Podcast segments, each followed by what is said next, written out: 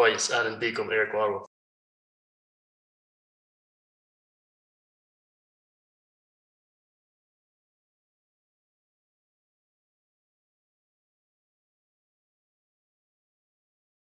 قلت لي ده قبل ما نسجل بس شكرا على الفرصة الجميله اللي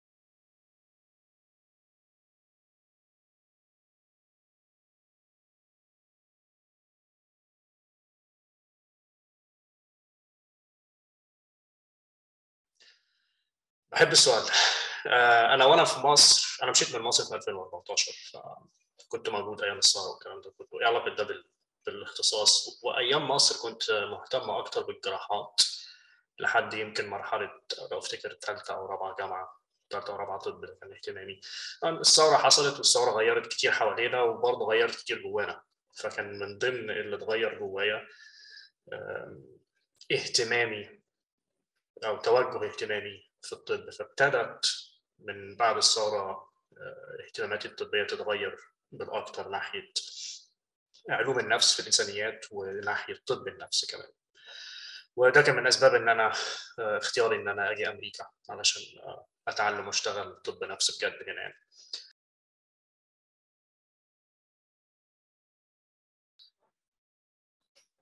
أفتكر أول سؤال حاولت أجاوبه بعد الثورة من خلال علم النفس مش طب النفس. وأعتقد إحنا هنتكلم عن الفرق بينهم في نقطة ما في كلامنا النهارده كان السؤال بتاع ليه مع إننا عايشين في نفس المكان والزمان ومعاصرين نفس الأحداث وردود الأفعال تجاهها مختلفة جدا. ما بين الأقطاب السياسية والاجتماعية المختلفة. إحنا فاكرين بقى الكلام ده مش, عايزين نالف المواجع بس الدنيا الاستقطاب اللي حصل. فكان السؤال كان سؤال حقيقي بالنسبة لي. إزاي نفس الأحداث ونفس الواقع ردود الأفعال له مختلفة جدا؟ القاسم المشترك هنا إيه بقى؟ أكيد مش الأحداث. يعني القاسم المشترك كان الأحداث لكن مش ده اللي كان مؤثر على مش ده اللي كان بيوجه رد الفعل. فده كان ابتداء بداية اتجاهي للانسانيات وعلم النفس. بس فكان التسلسل الطبيعي من علم النفس آه، لطب النفس. جيت أمريكا وابتديت أشتغل في السايكايتري في طب النفس وتعرضت وجها لوجه لأول مرة مع طب علاج الإدمان. آه، بشكل طبعا مش مش موجود في مصر مفهوم الإدمان نفسه مختلف هنا عن ما هو في الشرق الأوسط أو على الاقل أيام ما أنا كنت موجود. بالتالي الدنيا ابتدت تتغير شوية في مصر دلوقتي الكلام ده داخلين على 10 سنين دلوقتي. أم، حبيت المجال جدا. حبيت يعني خبره من أول إن أنا أستلم العيان من من مرحلة overdose في الطوارئ أو في الإنعاش وعنده مثلا أم، التهاب في صمامات القلب نتيجة الحقن ويبقى معانا في المستشفى لمدة ست أسابيع بعدها عشان لازم بيبقى IV antibiotics فبتتعرف على العيان قوي خلال الست اسابيع دول في المستشفى بعدين تستلمه في في الخارجي. فبتقدر كانك كأنك ولدت عيل وتشوف بيكبر قدامك. في حاجة كده أنا لحد النهارده مش عارف أسميها إيه بس في لحظة في رحلة علاج مريض الإدمان في نور بينور في عينيه.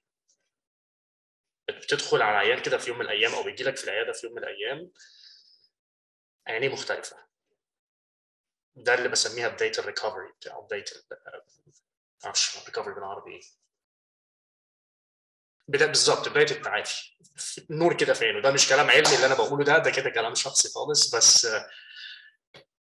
ده باختصار قصتي مع المجال. دي حاجة دي حاجة مشبعه قوي بالنسبة لي لما بقى لما يبقى من حسن حظي إن أنا أكون جزء من أسبابها في حياة حد. ده كنت مهتم أكتر بالجراحات لأن حتى نظرتي الشخصية للدنيا ساعتها كانت مختزلة ماديا قوي كانت الدنيا بالنسبة لي هي عبارة عن الأعضاء الملموسة وخلاص على كده. فبالتالي نصلح الأعضاء الملموسة كل حاجة هتبقى كويسة. فده كان اهتمامي بالجراحات. وحتى على مستوى تعاملاتي الشخصية كنت بنسميها material reductionism. برضه أنا بعتذر أنا ما بحبش اتمنظر واتكلم بالإنجليزي بس حقيقي في حاجات مع دلوقتي ما بقتش عارفها غير بالإنجليزي فبعتذر مسبقا يعني. نظرتي للدنيا مع الثورة برضو اتغيرت بقى فيها بعد عايز أقول بعد أوسع من المادي. مش عايز بعد روحي مش بعد ديني بالضرورة بعد روحي بعد أوسع من المادي. فهو ده طب النفس لأن طب النفس لو حاولنا نختزله في انسجه وخلايا المخ هيفوتنا كتير قوي قوي قوي قوي قوي فده كان جزء كبير من تحولي من الاتجاه الجراحي لطب النفس.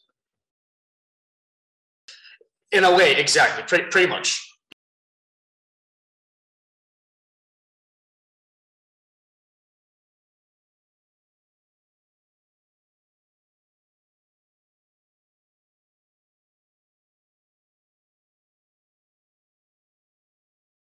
جميل أنا هتلاقوني من وقت للتاني ببص هنا لأن أنا قدامي ال notes بتاعتي أنا المحاضرة اللي أنا بديها فأنا فاتحها قدامي لأن الموضوع كبير. تعال أنا أنا حابب الأول نحدد شوية مفاهيم مصطلحات في البداية. okay؟ تعال نتكلم الأول على كلمة حبوب مهلوسة ونتكلم على كلمة psychedelics برضه هنا في حاجات كتير هنقولها بالإنجليزي لسبب بسيط إن ملهاش ملهاش لسه كلام بالعربي. تعال الأول نتكلم على كلمة psychedelics يعني كلمة psychedelics جت حوالي كانت في الخمسينات أول ما ظهرت yeah, حوالي في سنة 1956 تمام؟ المواد دي موجودة المواد اللي إحنا بنتكلم عليها دي اللي لسه إحنا ما اخترناهاش اسم لسه دلوقتي. الموجات المواد دي موجودة في التاريخ من أيام الرسم على الكهوف. وأعتقد ال PDF اللي بعته لكم شفتوا يمكن فيها حتة رسومات من الجزائر في كهوف في الجزائر من حوالي 6000 سنة قبل الميلاد. موجودة مجموعة من المواد في الطبيعة اللي الناس لما بتاكلها أو بتشربها أو بتتعاطاها بشكل ما بتحول بوصلة وعيها من الواقع اللي إحنا عايشينه ده على مستوى الحياة اليومية العادية. كأنك حركت ال focus بتاعه لمكان وزمان غير اللي إحنا فيه تماما. okay؟ ده بشكل بسيط جدا جدا جدا. وعلى مدى كل التاريخ الإنساني المسجل في كل الحضارات الإنسانية المعروفة بنقرأ ونسمع عن مواد بيشربوها أو ياكلوها بتحقق الخبرة دي.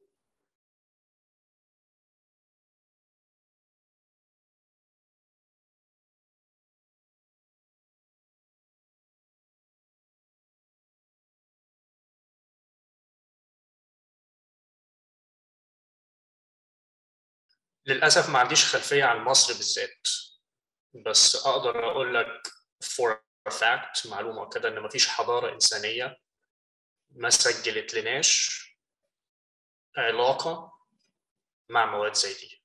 وهقول لك ليه كمان هقول لكم ليه كمان دقيقتين وصلنا لسنة 56 كانت ابتدت المواد دي انتشرت قوي في أمريكا وصولا من أمريكا الجنوبية.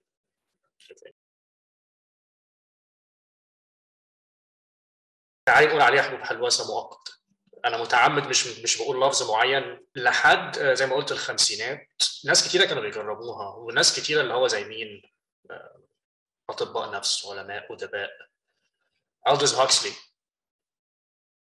كان بيكتب جواب في مرة ل psychiatrist كان اسمه هامفري اوزموند كندي. هما الاثنين كانوا جربوا المواد دي ال psilocybin وال LSD وإلى آخره. وكان كل واحد بيكتب للتاني يقول له أنا خدت شوية فجربت ده فحصل لي ده فشفت ده. فقال طب يلا تعالى نحاول نشوف كلمة توصف اللي إحنا بنختبره فقعدوا يكتبوا جوابات رايح جاي كل واحد يحاول يخترع كلمة. لحد ما الطبيب الكندي اياه هو اخترع كلمة psychedelic إيه كلمة psychedelic دي. من جذرين يونانيين. سايكي النفس delos يكشف أو يظهر psychedelics المواد اللي بتكشف النفس. طيب إيه علاقة ده بوجودها في كل الحضارات والتاريخ الإنساني؟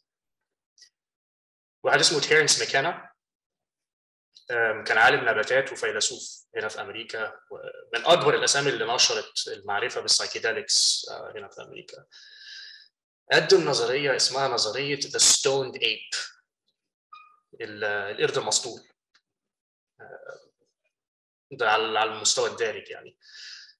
كان افتراضه أو نظريته إن جزء من العناصر اللي أدت إلى نشأة الوعي الإنساني كان إن في مراحل التطور القديمه قوي قبل ما الوعي البشري اللي إحنا عارفينه النهارده يتكون.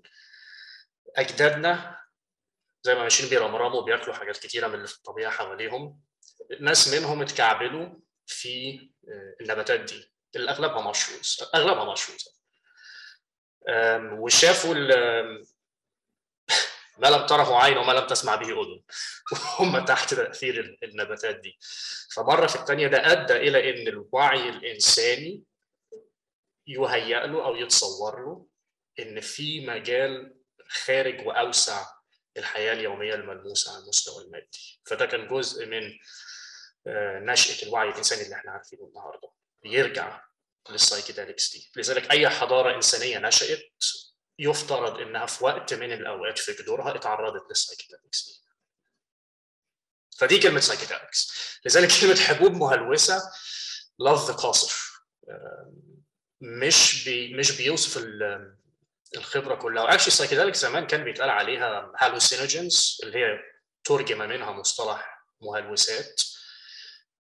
لكن انت كده بتوصف كلمة مهلوسات بتوصف يمكن 30% من اللي بيحصل تحت تأثير المواد دي.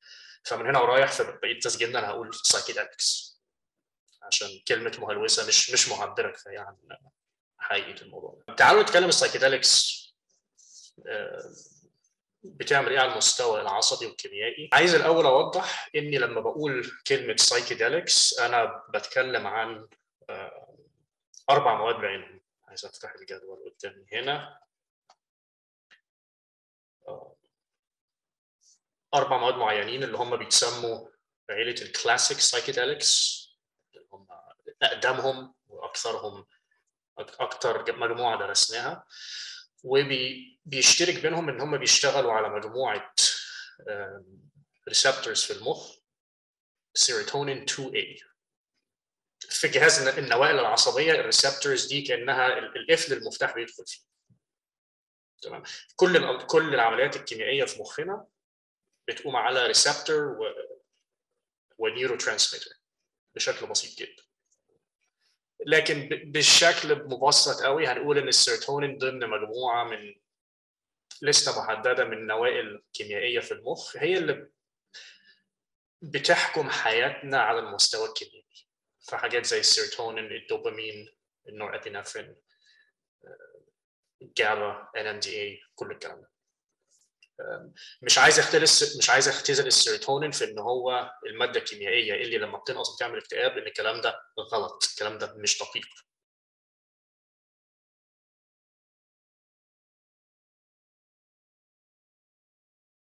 سؤال جميل. في فرق بين إن أنا أقول إن الاس اس ار ايز بتعالج الاكتئاب وال SSRIs جزء من اللي بتعمله إنها بتزود السيروتونين وبين ان أنا أقول زيادة السيروتونين تساوي علاج الاكتئاب. مثلا لو أنت عندك صداع واديتك أسبرين والأسبرين عالج الصداع هل ده معناه إن الصداع يساوي نقص في الأسبرين؟ بس كده. ده باختصار موضوع إن ال SSRIs بتعالج الاكتئاب. ليه؟ لأن أنت عندك مجموعة من ال antidepressants كتيرة مالهاش دعوة بالسيروتونين. bupropion وال Wellbutrin مثلا ده ان دي ار اي نور ابينفرين دوبامين ملوش دعوة بالسيروتونين. ده بيعالج الاكتئاب. okay لذلك أنا بحاول أتجنب قوي أقول إن السيروتونين ده كيمياء السعادة أو هرمون السعادة. ببعد عن دي خالص. المهم نرجع تاني لحتة ال classic psychedelics اللي هم الأربعة بتوعنا اللي هم LSD ال psilocybin ال mushrooms ال mescaline وال DMT ما لهاش اسامي بالعربي. فإحنا هنقول الكلمات بالإنجليزي ممكن نكتبها تحت. LSD بيختلف عن الثلاثه التانيين إنه أول ما اتعمل اتعمل في المعمل في شركة أدوية اسمها ساندوز في, في الأربعينات أعتقد من فطريات طبيعية اسمها ergots لكن ال ergots نفسها ما لهاش psychedelic effect لكن LSD لما عملوه في المعمل له psychedelic effects الباقيين ال psilocybin وال mescaline وال DMT موجودة في الطبيعة مباشرة.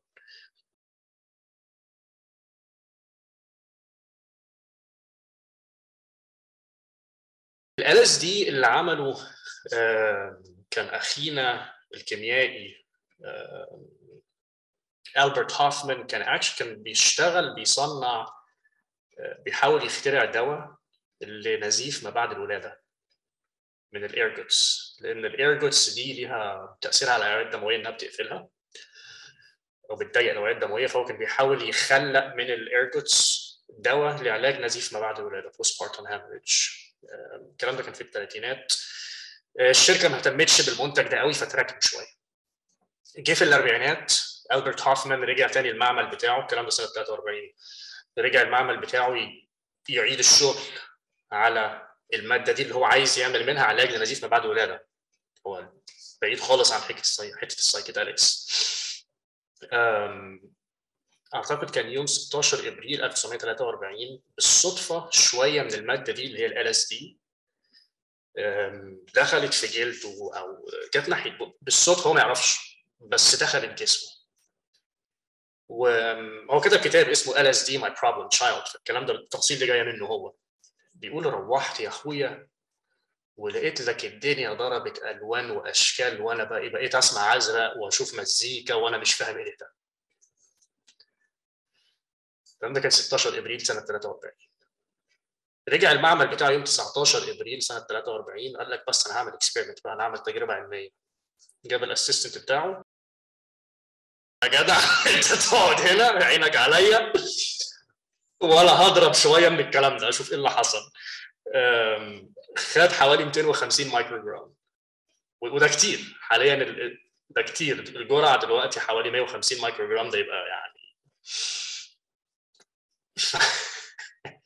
خد ال 250 مايكرو جرام من ال LSD وركب العجلة بتاعته. ويقول لك بقى يوصف وصف مضحك جدا هو يوصف غدا واحد عمره أنت إحنا قول إحنا عندنا خلفية إحنا عارفين ال psychedelic بتعمل إيه وشكلها إيه. لو واحد ده بقى ما يعرفش ده أول مرة. ويقول لك بقى قعدت يمكن يمكن حوالي من أربع ساعات مثلا أنا في دنيا تانية. ويقول يا عالم أنا وصلت البيت إزاي؟ والأسيستنت بتاعه مراقبه فاهم؟ يعني عشان إيه ما يحصلش حادثة ولا بتاع وياخد باله وهو في البيت. ويقول خارجيا كان شكلي طبيعي جدا. يمكن مني عينيا مثلا مقاسه اتغير شوية. غير كده أنا شكلي طبيعي. بس اللي حاصل جوه دنيا تانية. ويوصف وصف بقى أول وصف للسايكيدليك ارت اللي إحنا عارفينه الألوان الجامدة دي والأشكال الهندسية والكلام فلحد النهارده يا جماعة اللي غاويين سكه ال psychedelics يوم 19 إبريل اسمه Bicycle Day يوم العجلة. ده اليوم اللي البرت هوفمان ركب عليه العجلة بتاعته بعد ما أخذ LSD فدي كانت بيقولوا دي أول intentional documented psychedelic trip in uh, in western in western history. ف بس فنرجع بقى لتقسيمة ال psychedelics ال classic psychedelics اللي هم الأربعة دول. فثلاثة منهم طبيعيين دول موجودين في في الحضارات الإنسانية من زمان. وصل وصلوا للغرب سنة حاجة و50 ال psilocybin كان أعتقد كان واحد عالم نباتات ومراته كانت دكتورة أطفال راحوا المكسيك أعتقد مكان في أمريكا الجنوبية. وكان أول مرة يشوفوا سايكيدليك سيريموني على psilocybin mushrooms ورجعوا في مجله Time كتبوها ونشروها فده كان بدايه بداية دخول الكلام ده العالم الغربي بره الحضارات الأصلية لأمريكا الجنوبية. ودول كل اللي بيجمعهم زي ما قلنا بيشتغلوا على ال receptor أو القفل اللي في المخ اللي اسمه سيروتونين 2A العلماء صنفوهم وليهم اسئله تمام؟ المفتاح في الحالة دي هو مادة psilocin أو psilocybin لأن ال psilocybin بيتحول ل psilocin في الجسم مثلا. ده المفتاح بيدخل في القفل اللي اسمه سيروتونين 2A تفتح القفل فده بيؤدي للي هنوصفه okay. بعد كده في مجموعة مواد تحت ال umbrella الكبيرة اللي اسمها psychedelics لكن ليها أسامي specific شوية. في حاجة اسمها entactogens دي اللي هي زي ال MDMA أو ال MD. entactogens يعني المواد اللي بتخلق إحساس بالتواصل. معروف قوي إن ال MD أو ال MDMA اللي ياخدوا في ال raves. دي الناس يقول لك أنا بحب كل الناس وكل حاجة. فمن هنا جت اسمة entactogen في حاجات اللي هي ال dissociatives ترجمة فلاحي ال dissociatives يعني مواد انفصامية. بتخلق انفصام بين وعيك بتحس إن أنت بره ذاتك وشايف نفسك من بره. ده زي اللي هو الكاتامين.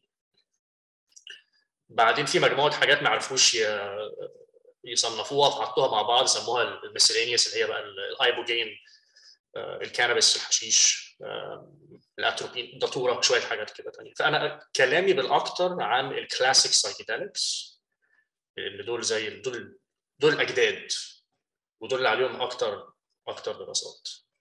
تمام. بتعمل إيه بقى؟ ال receptors اللي هي السيروتونين 2 a دي دي موجودة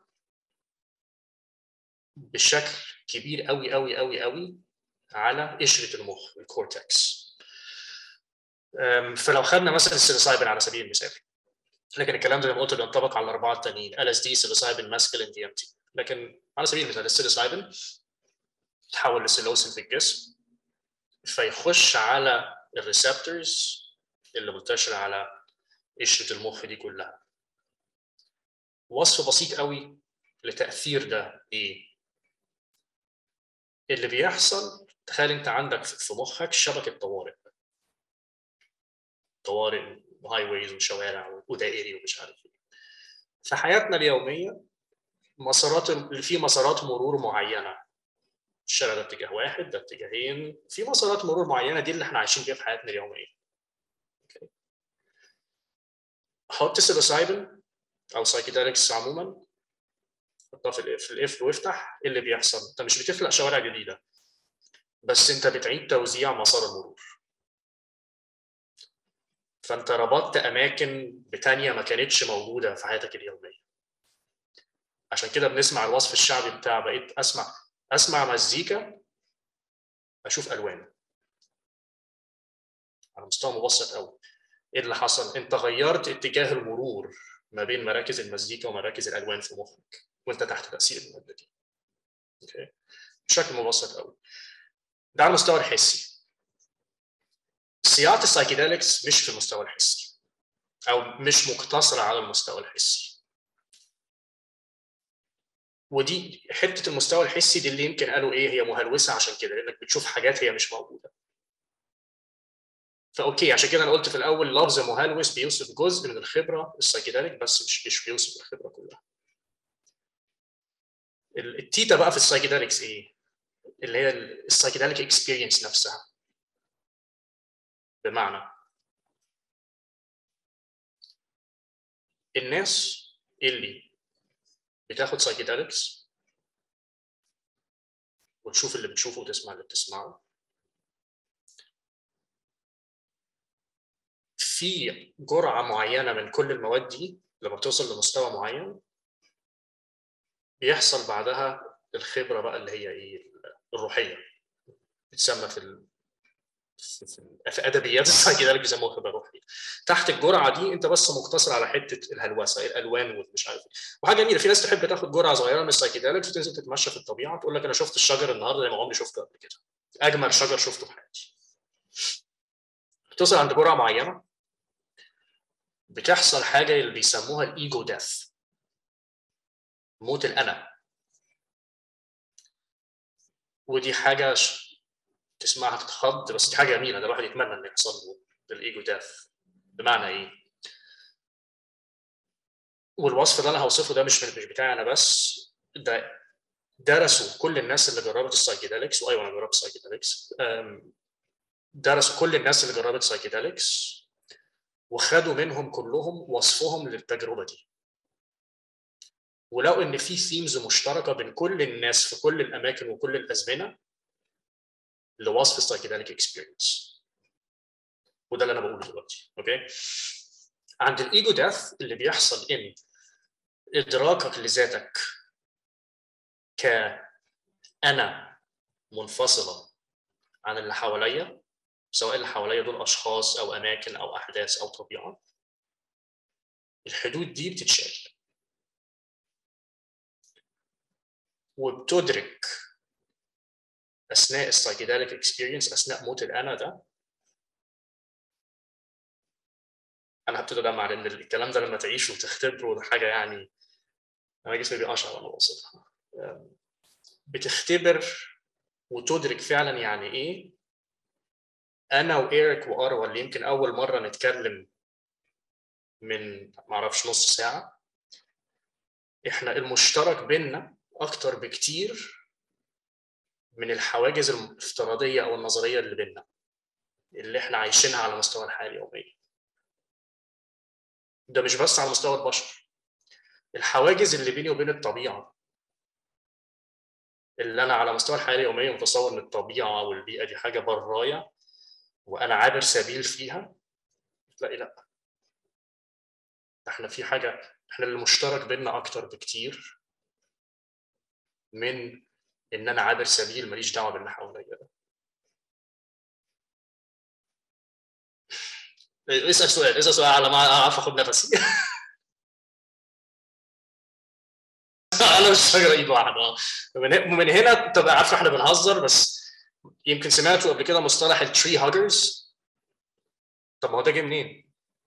ما هي كان في الستينات والسبعينات. الناس كانت تاخد psychedelics وفي بساطتها في بساطة فهمها للخبرة تقول الشجرة دي ما عادتش نبات منفصل عني ده بقت بقت حاجة امتداد ليا. وعلى مستوى فلسفي اللي يضر الشجرة اللي يضر البيئة واللي يضر الطبيعة بالامتداد هيأذيني وهيضرني. وأنا ماليش مصلحة كبني آدم تتحقق من غير ما أكون حاطط في اعتباري مصلحة الشجرة والطبيعة. فبقى يروح يحضن الشجره أنا أنا والشجره إيه ده؟ إحنا ده إحنا أهل. فأنا والشجره إيد واحدة.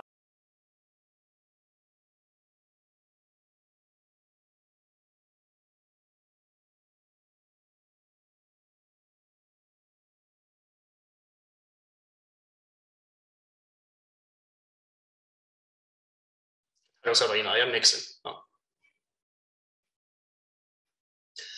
السبب الرسمي أنا بحب حلو السؤال السبب الرسمي كان لأنها دي مواد مضرة وكان انتشر قوي في الإعلام ساعتها قصص من نوعية إيه؟ فلان الفلاني خد LSD وقام دخل مش عارف شنق نفسه. مش عارف فلان خد إيه فنط من الشباك.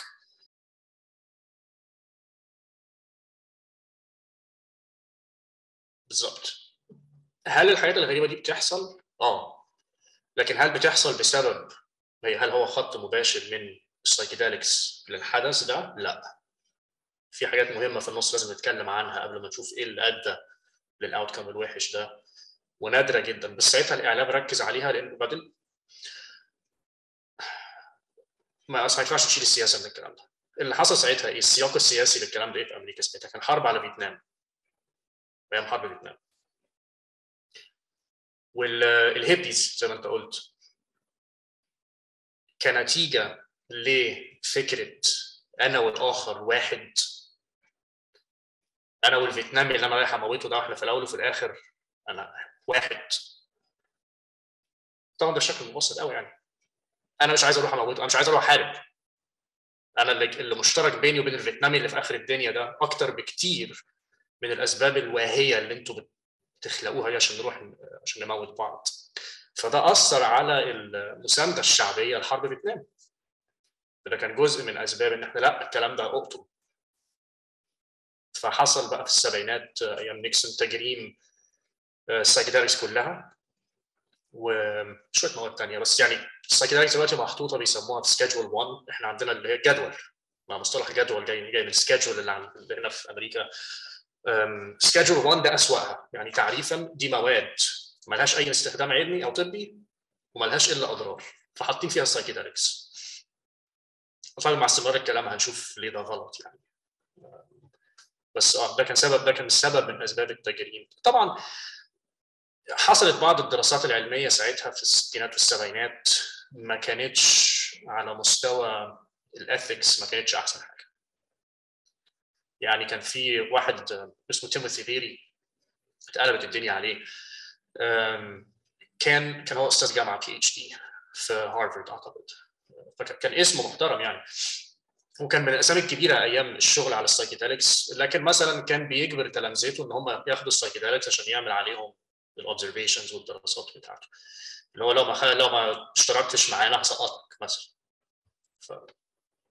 طبعا ده غلط. ما فيش أي تبرير لده.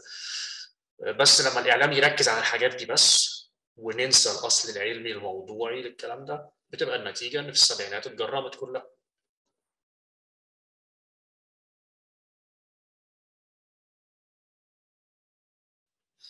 ال psychedelics أول ما ابتدت تدرس ساعتها كانوا هم الأول اكتشفوها وقالوا إحنا مش عارفين نعمل بيها إيه. ده أول ما حصل. بعدين لما لقوا إن هي بتعمل هلوسات قالوا طب إحنا نستخدمها كمواد بتخلق لفترة مؤقتة حالة السايكوسس أو الذهان سكيزوفرينيا فكان من الأسامي القديمة للمواد دي سموها psychotomimetics المواد اللي بتقلد ال psychosis بعدين ابتدوا يستخدموها في الدراسات قالوا إيه ده لا يا جدعان ده الموضوع أكبر من إن هي هلاوس و... وذهان. فدرس فده كانت بداية دراستها. بعد كده استخدموا LSD actually في دراسات كتيرة في الستينات والسبعينات على إدمان الكحول.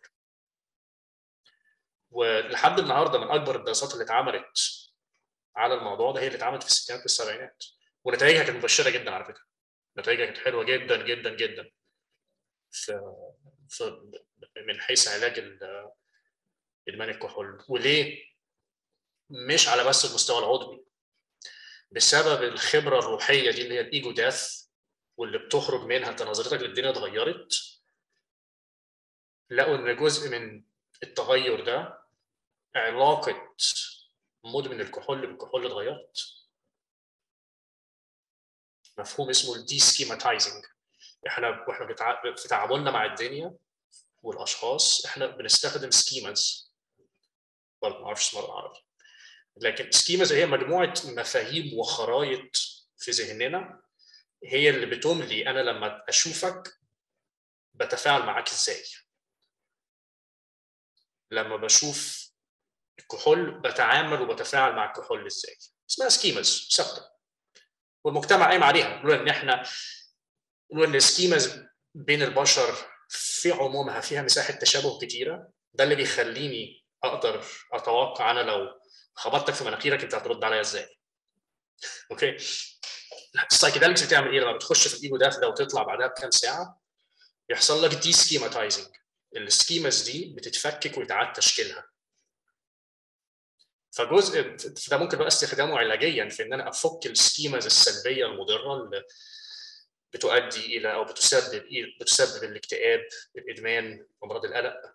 أفكها وأعيد توزيعها وتركيبها وتكون علاج للحاجات دي.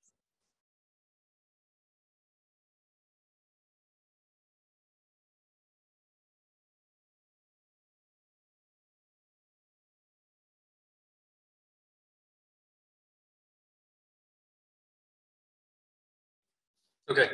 تعال تعالوا نقسمهم بال كل كل مادة من الأربعة الكبار ونشوف لحد النهارده إحنا عارفين إيه عنهم عنها أنا كنت كنت ملخصها هنا في في ال notes بتاعتي. ف نبتدي خلاص اللي هقوله بقى إيه ده مش كلام نظريات دي دراسات اتعملت واتحسبت واللي هو إيه خلاص قفلنا عليها وعرفنا وشغالين بناء عليها. أكبر دراسات اتعملت كبداية كانت في اوائل أوائل الألفينات في ال OCD الوسواس القهري دي كانت في حوالي 2006 آه 2006 okay؟ بعد كده قالوا طب يلا نبص على الاكتئاب أمراض الاكتئاب والقلق. في مرضى الامراض بنسميها life threatening اللي هي خلاص اللي هي ناس عارفين مثلا أنت اتشخصت بسرطان بنكرياس مثلا أنت قدامك ست شهور بالكثير وتموت اللي هو خلاص حد حد اتكتب له تاريخ وفاة. مش كل الناس بتقدر تتعامل مع القلق والاضطراب اللي بيجي من من التشخيصات دي. فاستخدموا ال psilocybin فيهم نتائج عظيمة. بعد كده التدخين التبغ وكحول برضه دي دراسات وتجارب اتعملت دي كانت في 2014 15 16 في الفترة دي. بعدين قالوا طب تعالوا نوسع شوية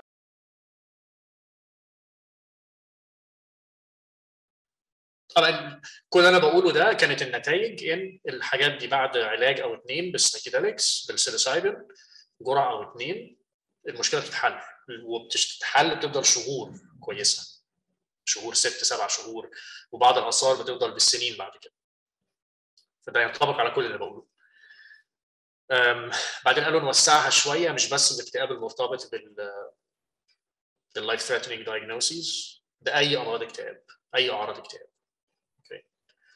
فدي كان أوائل الاستخدامات لل psilocybin والحاجات هي خلاص دي اتحسبت دي خلاص عرفنا ما فيهاش نقاش. ده كلام كلام حلاوة.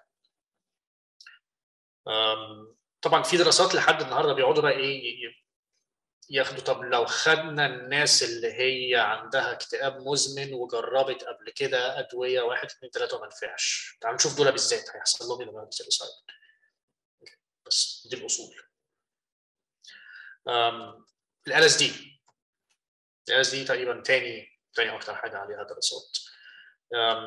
الدراسات اللي على الكحول إدمان الكحول دي موجودة من الستينات والسبعينات ومحسومة ومعروفة إن أيوه ال اس دي جرعة أو جرعتين.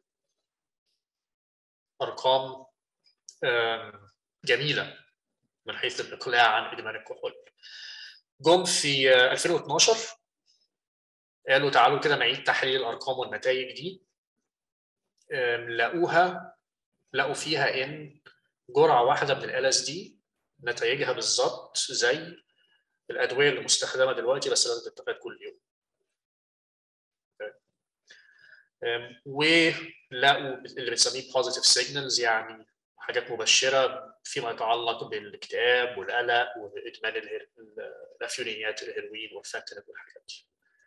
فبرضه حاجات اتحسنت وعارفينها وبنشتغل بناء عليها الايواسكا ما عليهاش اللي هي الايواسكا اللي هي جزء من جزء الفعالية ال DMT ما لسه ما اتدرستش كتير زي ما قلنا قبل كده ما عليهاش دراسات كتيرة. لسه الدراسات اللي اتعملت لسه في مرحلة المعامل على الفئران والقرود والكلام ده. بس لقوا برضو في نفس الاتجاه إن ال DMT جرعة أو جرعتين بيخلي حتى على مستوى فئران المعامل والقرود مدى تعاطيها للمواد المخدرة في المعمل بيقل؟ أعراض الأعراض الفسيولوجية للقلق والاكتئاب في الحيوانات لقوها بتقل بال DMT فدي حاجة مبشرة اللي بيبقى المرحلة اللي بعد كده طب يلا نجربها في في في البني آدمين. في دراسات اتعملت حتى بره مجال الطب النفسي والإدمان. دلوقتي جونز هوبكنز مثلا بيدرسوا حاجات ليها علاقة ب Alzheimer's. بيبصوا عليها. بيبصوا في في دراسات بتحصل على مرضى بيسموها اضطرابات الوعي الناس اللي هي الغيبوبة مثلا.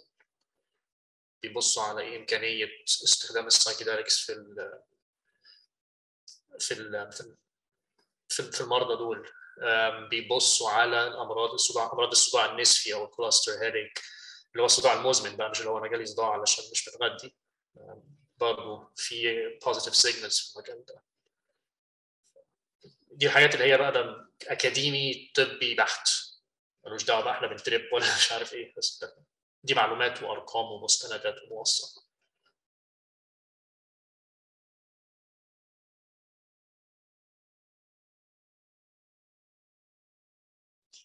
لسه بدراسات في مجال التنظير اللي هو طب إحنا عارفين ال psychedelics بتعمل كذا وعارفين ال... أو إحنا معتقدين إن إحنا عارفين ال Alzheimer's بيحصل فيه كذا. لأن actually دلوقتي في مجال ال Alzheimer's كتير من ثوابتنا دلوقتي بتتهز في فهمنا ال Alzheimer's. كنا فاهمين إن ده في أنواع من البروتين معينة بتترسب في المخ هي دي ال amyloid plaques والكلام ده. طلع إن حتى الكلام ده اللي إحنا كنا فاكرينه ثوابت طلع إن لا ده ده فيها ان فلسه في دراسات ال Alzheimer's في جونز هوبكنز at least لسه في مجال التنظير طب لو إحنا نظريا عارفين إن ال psychedelics بتعمل كذا ونظريا ال Alzheimer's بيحصل فيه كذا هل ممكن نلاقي مساحة مشتركة؟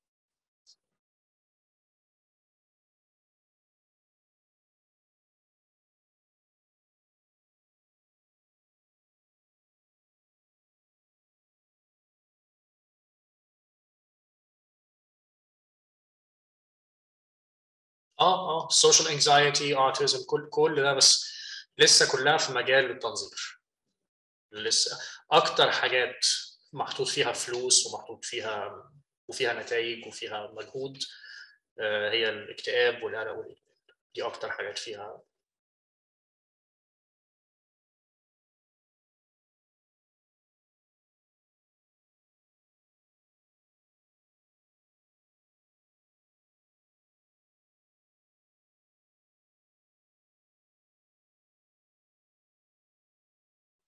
لو هتمشي زي ما الكتاب بيقول آه بالضبط تخش اونلاين تشوف study تشوف دراسة بتحاول تجمع الناس. لكن هنا في في ناس كتيرة ابتدى الموضوع دلوقتي بيسموها psychedelic clinics عيادات psychedelic ما هياش مرخصة ما هياش قانونية بس في نفس الوقت الشرطة ما هياش مش في دماغها إن أنا أروح ورا. مش مش هي دي مشاكلنا دلوقتي. فلا في في عيادات ناس معروفة إن هي بتعمل psychedelic treatments.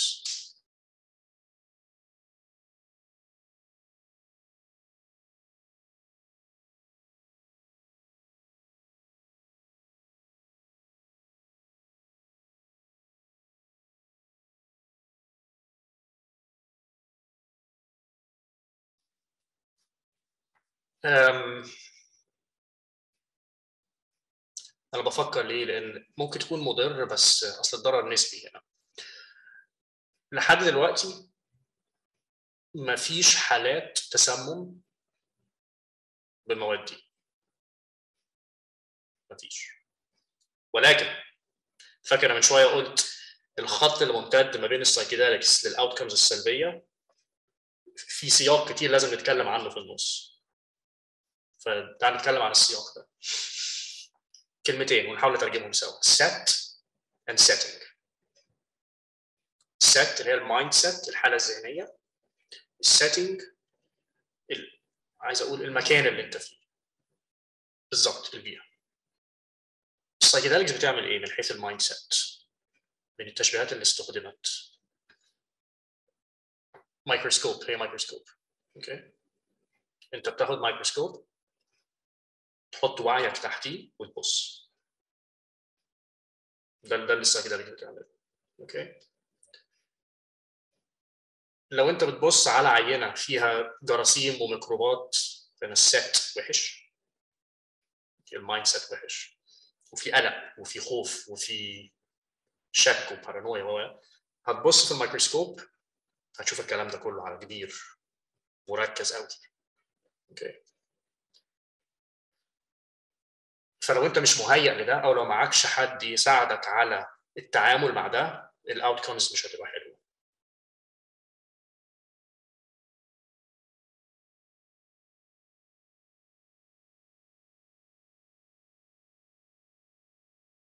أمان وهادي وأنا عارف إيه. وأنا بفضل يكون معايا حد حتى على المستوى العلاجي دلوقتي بيعملوا إيه. في حاجة اسمها الـ trip guides مرشد للـ trip مرشد للرحلة حرفيا. trip guide ودول بيبقوا counselors و therapists ناس دارسة وفاهمة. يقعدوا معاك أثناء الـ guide لأن الحاجات دي لما تبتدي تطلع. لأن إحنا بنتكلم إحنا بنتكلم علاجيا. فإحنا بنتكلم مع ناس إحنا عارفين إن في في trauma في اكتئاب في قلق في PTSD فأنا عارف إن اللي هيطلع اللي هشوفه تحت الميكروسكوب مش هيبقى ظريف في الحالات العلاجية. فالـ guide قاعد معاك عشان لما الحاجات دي تبتدي تطلع يرسيك ويهديك ويطمنك. تطلع من الـ psychedelic experience لما المواد خلاص تطلع من جسمك. بيعملوا حاجة اسمها الـ integration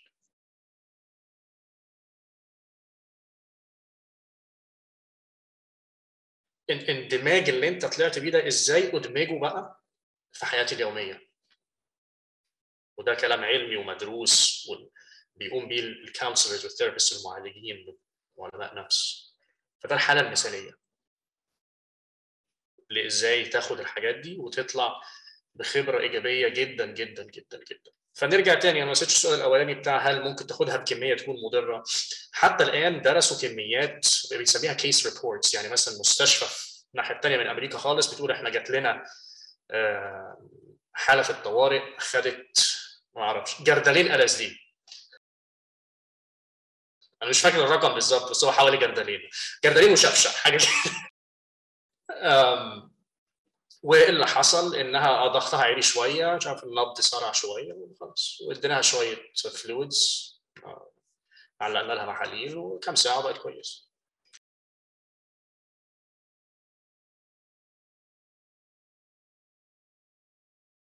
اطلاقا في حالتين بس بنقول فيهم في ضرر بدني صحي مباشر. أمراض القلب والاوعيه الدموية. فلو أنت أصلا قلبك وأوعيتك الدموية أصلا عندها مشكلة أي حاجة أديتها فأنت لو اديتها كوبايتين قهوة زيادة هتلاقي ممكن الحكاية توسع منك. والناس اللي عارفين إن عندها أمراض schizophrenia و bipolar دول السيناريوهين اللي عارفين إن الناس دي مش أحسن حاجة ليها تاخد psychedelics سؤال جميل. الـ schizophrenia والـ bipolar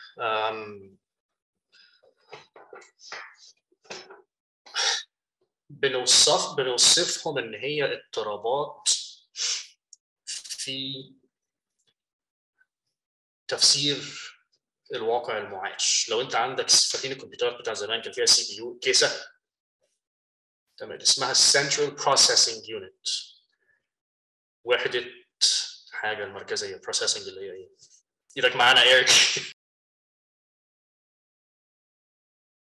وحدة التشغيل المركزيه فإحنا لو استخدمنا تشبيه الكمبيوتر للمخ إحنا مخاخنا CPU تمام؟ أمراض السكيزوفرينيا أو الذهان بشكل بسيط قوي إيه اللي حاصل فيها؟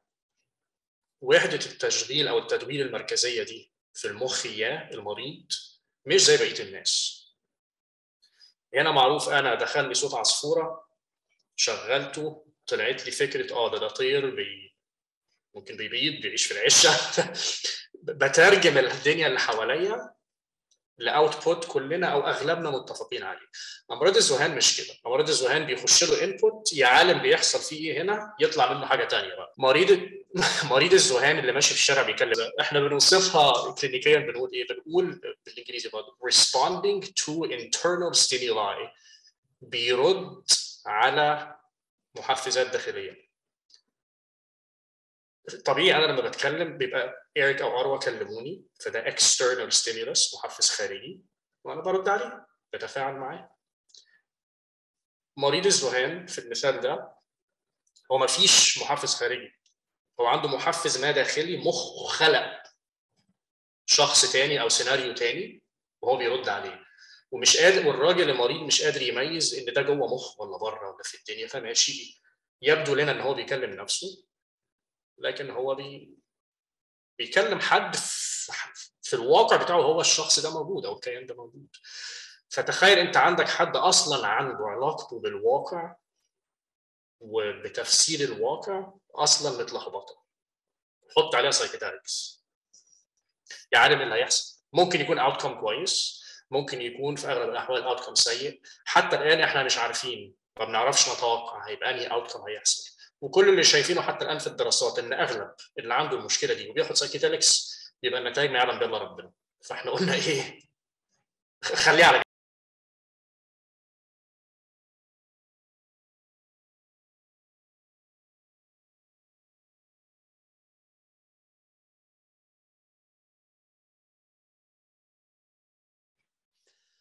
الأنواع الثانية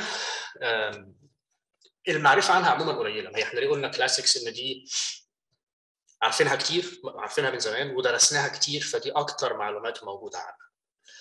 باختصار آه يعني كنت هلمس بس كده على التانيين. الكتامين مثلا الكتامين مستخدم في الطب من زمان آه في في المجالات الجراحية وبتاع والتخدير وإلى آخره. بيستخدموه في الطوارئ مثلا هنا ما أعرفش في مصر بيعملوا هنا.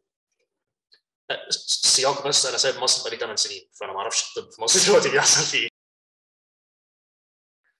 على قد نص الامتياز مثلا بعد ما خلصت أصلا بعد ما خلصت البكالوريوس ما لحقتش يعني. الكاتامين مثلا الكاتامين هنا بيستخدموه كتير قوي في الطوارئ لما يبقى حد جاي تحت تأثير تأثير مواد مخدرة ثانية و aggressive قوي وعنيف حتى مش عارفين يحطوا له IV ولو حطوا له IV بيشدوا من دراعه. ف خطر يدوا له كتامين يهدى خالص لكن وله ميزة إنه بيهدى بس مش لدرجة مش بيتبنج لدرجة إنه حتى محتاجين بقى نحط له تنفس صناعي ولا ولا. لا. هو لأن هو بيحصل الانفصام ده ال dissociation فبياخد فرصة إن وكأن الشخص اللي بيعمل كل المشاكل دي انفصل شوية عن جسمه. فبيهدى فيقدروا بقى يشوفوا هيحطوا له هيحطوا له IV هيدوا أدوية يعملوا له اشعه بتاع إلى آخره. فالكتامين معروف في الطب من زمان ولكن بيستخدم بيستخدموه برضه في ال raves وال وال parties والحاجات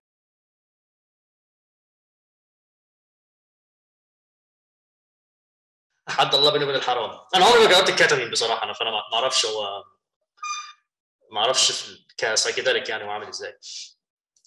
لكن زي ما قلت لو ال setting لو ال set وال setting مش مناسبين بيحصل موضوع اللي هو يقول لك he went into a K hole ال K hole ده اللفظ الدارج زي ما قلنا لأن أنت بتنفصل عن وعيك ولو المحتوى مش قد كده لو أنت ظروفك مش كويسة الفترة دي. بتشوف بقى حاجات هي اسوء ما فيك.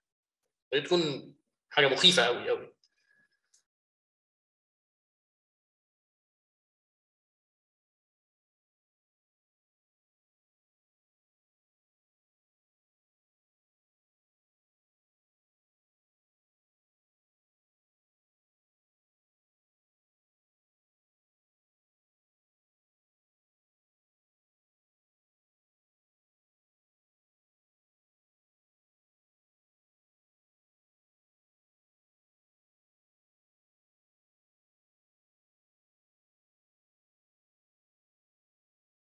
جديد بالنسبة لي. تعال ناخد تعال نرجع خطوة ونتكلم عن السايكيدلكس عموما والاكتئاب وبعدين نطلع بفرع نتكلم عن الكتامين بالذات.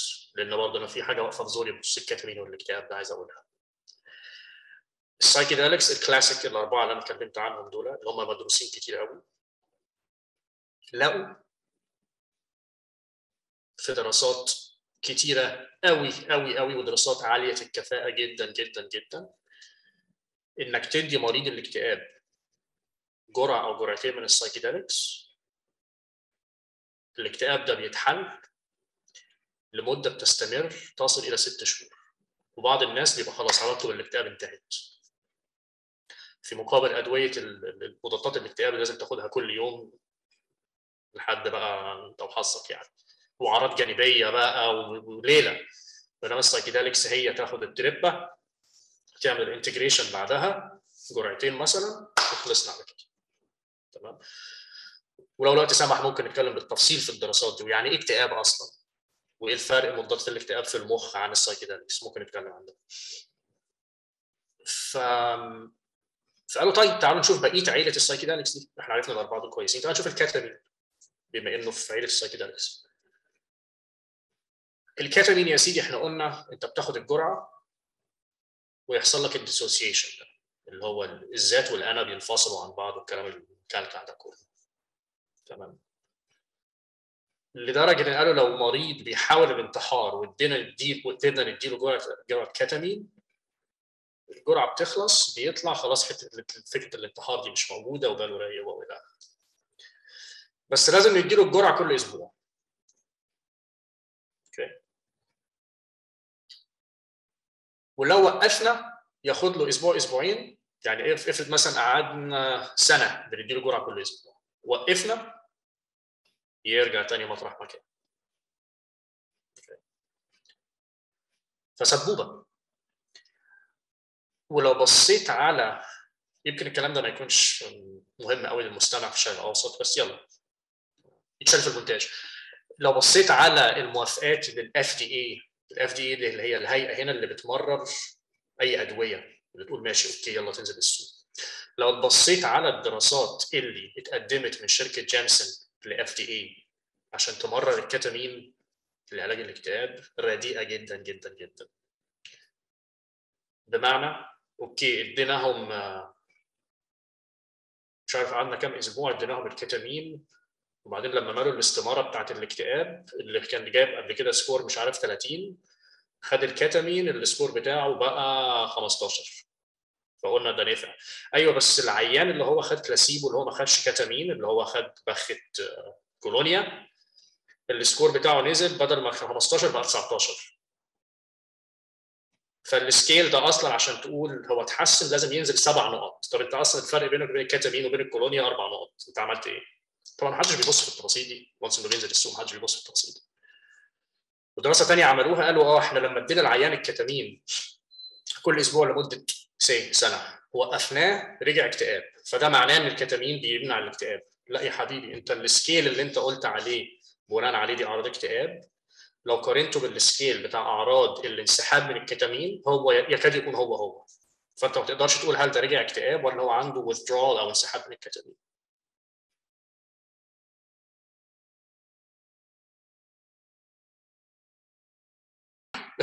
اضطرابات في النوم في الشهية في المزاج. قلق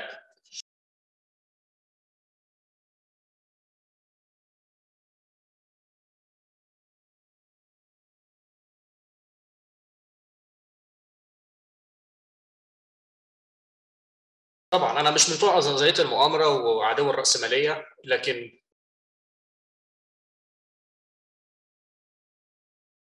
على اليساريه يا أروى. خلاص. عجزت. هي صحيح هي حتة ما هي حتة راسماليه وسوق حر. أنت عندك منتج اسمه الكتامين لازم تشتريه مني كل أسبوع إلى ما تيسر. عندك منتج اسمه ال psilocybin هتشتريه مرتين ومش هتحتاجني تاني. أحط وقتي ومجهودي فين؟ كذلك عقاقير مضادة الاكتئاب. دلوقتي بيقولوا جهرا إن من أكبر العوائق قدام تقنين ال psychedelics في أمريكا لوبي شركات الأدوية. لأن سوق مضادات الاكتئاب هنا billions مليارات الدولارات. مش البليون مش البليون هو المليار مليارات الدولارات هنا في أمريكا سوق مضادات الاكتئاب. العيان ياخدها كل كل يوم يروح للدكتور بتاعه كل شهرين ثلاثة business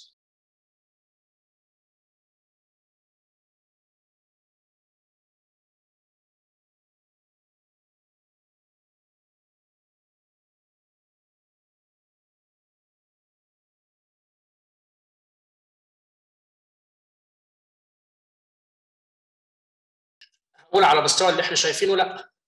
بس خد بالك أصل هنا مصرية اصل حلقات رابطه ببعضها أنت لما عندك مادة جدول واحد schedule 1 يعني على مستوى الحكومة الفيدرالية دي حيازة المواد دي جريمة. جناية. okay. طيب. لو أنت في مستشفى جامعي ويك فورست مثلا وعايز تعمل دراسة على النعناع اللي هو مادة مش جدول. تروح الجنينة يا بتاع النعناع اديني شوية نعناع عايز أعمل بحث عن النعناع okay؟ أنت لو عايز تعمل psilocybin ال psilocybin مع العلم هو مطلوب هنا في موجود برضه في نفس الجنينة لأن هو موجود في هو بري.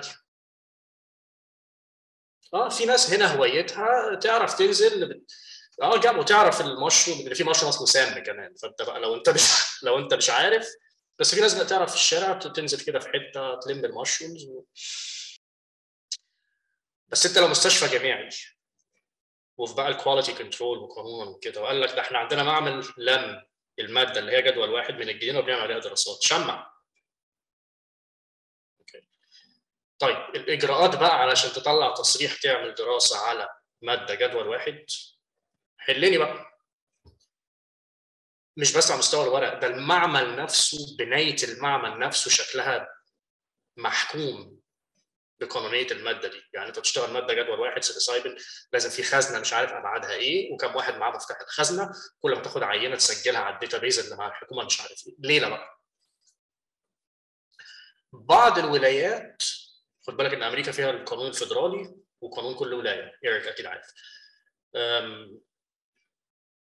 بعض الولايات هنا ابتدت تتجه لعدم تجريم السايكيدليكس. مش تقنين عدم تجريم جدا. خلال الخمس سنين اللي فاتوا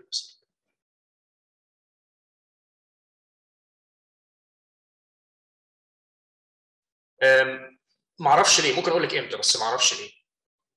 اصل هي هي المواد دي اصلها تجريم الحاجة ما معناهوش إن أنا شلتها من المجتمع.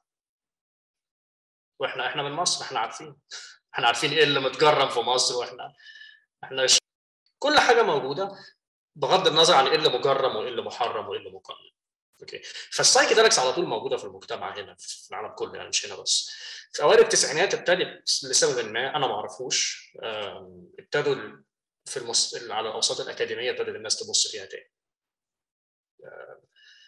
ودلوقتي في مراكز كبيرة جونز هوبكنز مثلا فتحوا مركز دراسات ال psychedelics جونز هوبكنز ده هنا يعني اللي ما يعرفش في مصر ده حاجة زي ما تقول زي ما تقول قصر العيني عندهم مركز لدراسات ال psychedelics في انجلترا كذلك. حوالين العالم كله بيسموها ال psychedelic renaissance العصر النهضة ال psychedelic. ده اللي حاصل دلوقتي. فاللي حصل دلوقتي إن في أبحاث أنا فعلا بدون مبالغة كل أسبوع أنا عامل يعني بعمل follow لل topic ده. كل أسبوع دراستين ثلاثة وأربعة بيطلعوا عن ال psychedelics. طبعا هتوصل لكميه معينة من الدراسات هتقدر تروح بيها للمقننين. تقول يا جدعان خلاص بقى. ما ينفع. في فجوة كبيرة قوي بين العلم وبين القانون.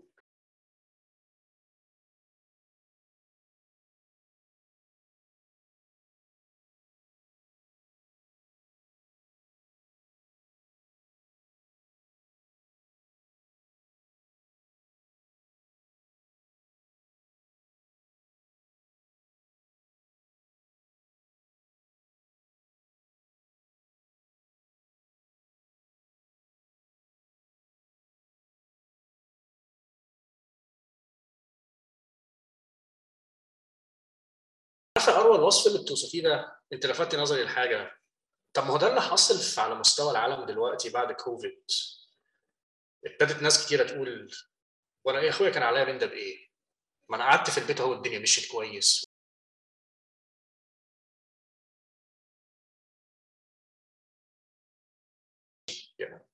آه يقول لك إن أنا إيه اللي, اللي غصبني أشتغل في كنتاكي أخد 14 دولار في الساعة ما عنديش تأمينات ولا ولا فآه دلوقتي إحنا في وقت آه الناس يعني الناس بتاخد في ثوابتها لا دلوقتي. على المستوى اللي إحنا كنا متعودين عليه وشايفين انه لازم يحصل. في حاجات كتيرة منه اتحطمت والناس بتعيد حسابات حسابات فيها. ف ال psychedelics ده وقت كويس ليها. يمكن ده جزء من ليه ال psychedelics هوجة قوي دلوقتي. يمكن ما أعرفش بس ملاحظه يعني ملاحظة كويسة.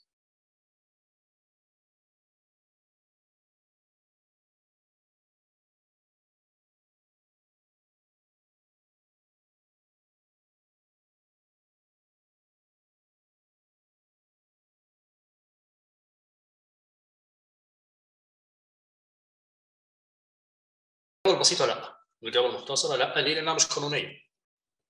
أنا لو دكتور وبوصل بكتب في الروشتة الواحد يروح خد مادة مش قانونية بح كده ترخيص مزاولة الطب بتاعي.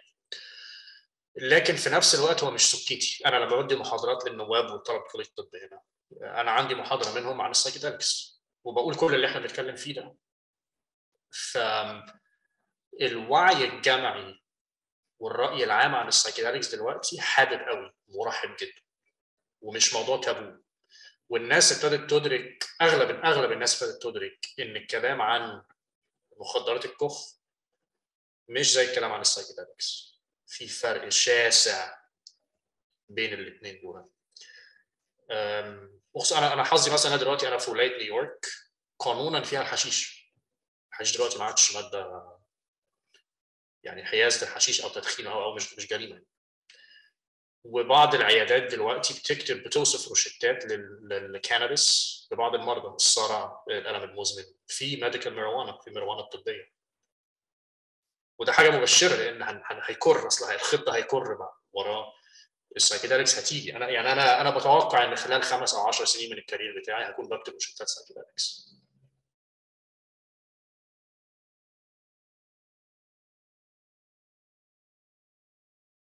لا. ليه؟ برضو علميا في خاصية اسمها tachyphylaxis ندور عليها سوا. tachyphylaxis إيه ال tachyphylaxis ده؟ لو نتكلم على مستوى المواد الكيميائية. إيه اللي بيخلي مادة معينة تدمنها وماده ثانية لا. في مواد بسبب تركيبتها تركيبتها كيميائية وعلاقتها بالقفل اللي بنتكلم عنه في الأول. ما زي ما قلت إحنا اجسامنا كلها ماشية بموضوع القفل المفتاح ال receptors في مواد معينة زي مثلا ال opioids الأفيونيات المورفين والهيروين والحاجات دي. علاقتها علاقة المفتاح ده بالقفل إن كل ما القفل اخذ منها يتعود ويقول هات تاني. وبعد ما كنت تديله خمسة ويرضى الخمسة دول بقوا الحد الأدنى الجديد بتاعه. فيضطر ياخد سبعة. تديله شوية سبعات يضطر ياخد. ده ببساطة قوي ده الإدمان. ليه؟ هي يا سيدي خلقت ربنا هي في مواد كده مواد كده. هو بقى الطب إن أنا بعرف أنهي مادة بتعمل ليها أنهي علاقة بأنهي اثم خاصية ال tachyphylaxis دي دي إن بعض المواد اديها بشكل متكرر. القفل يقول أنا مش عايز تاني. خمسة زي عشرة. أنا أصلا ما بقتش شايفك. ما بقتش شايف المادة دي. ليه؟ هي خلقة ربنا في المادة دي. دي طبعا تفاصيل كيمياء و pharmacology لكن خلينا ناخد الشكل السطحي ده. ال psychedelics بتربي tachyphylaxis بعد أربع أيام. يعني أنت اقعد اضرب psychedelics أربع أيام ورا بعض هتيجي في اليوم الخامسه خدت 5 جرام زي 100 جرام ما حصلش حاجة. ولازم تبطل كذا يوم عشان تدي فرصة لل receptor للافليات يعيد تخليق نفسه وترجع تاني تاخد الجرعه القليلة اللي انت خدتها في الأول خالص. فلا مش كده. قلت لك لا صريحة كده ال psychedelics الأربعة classic ال classic دول بالذات ما فيش ما فيش إدمان ليه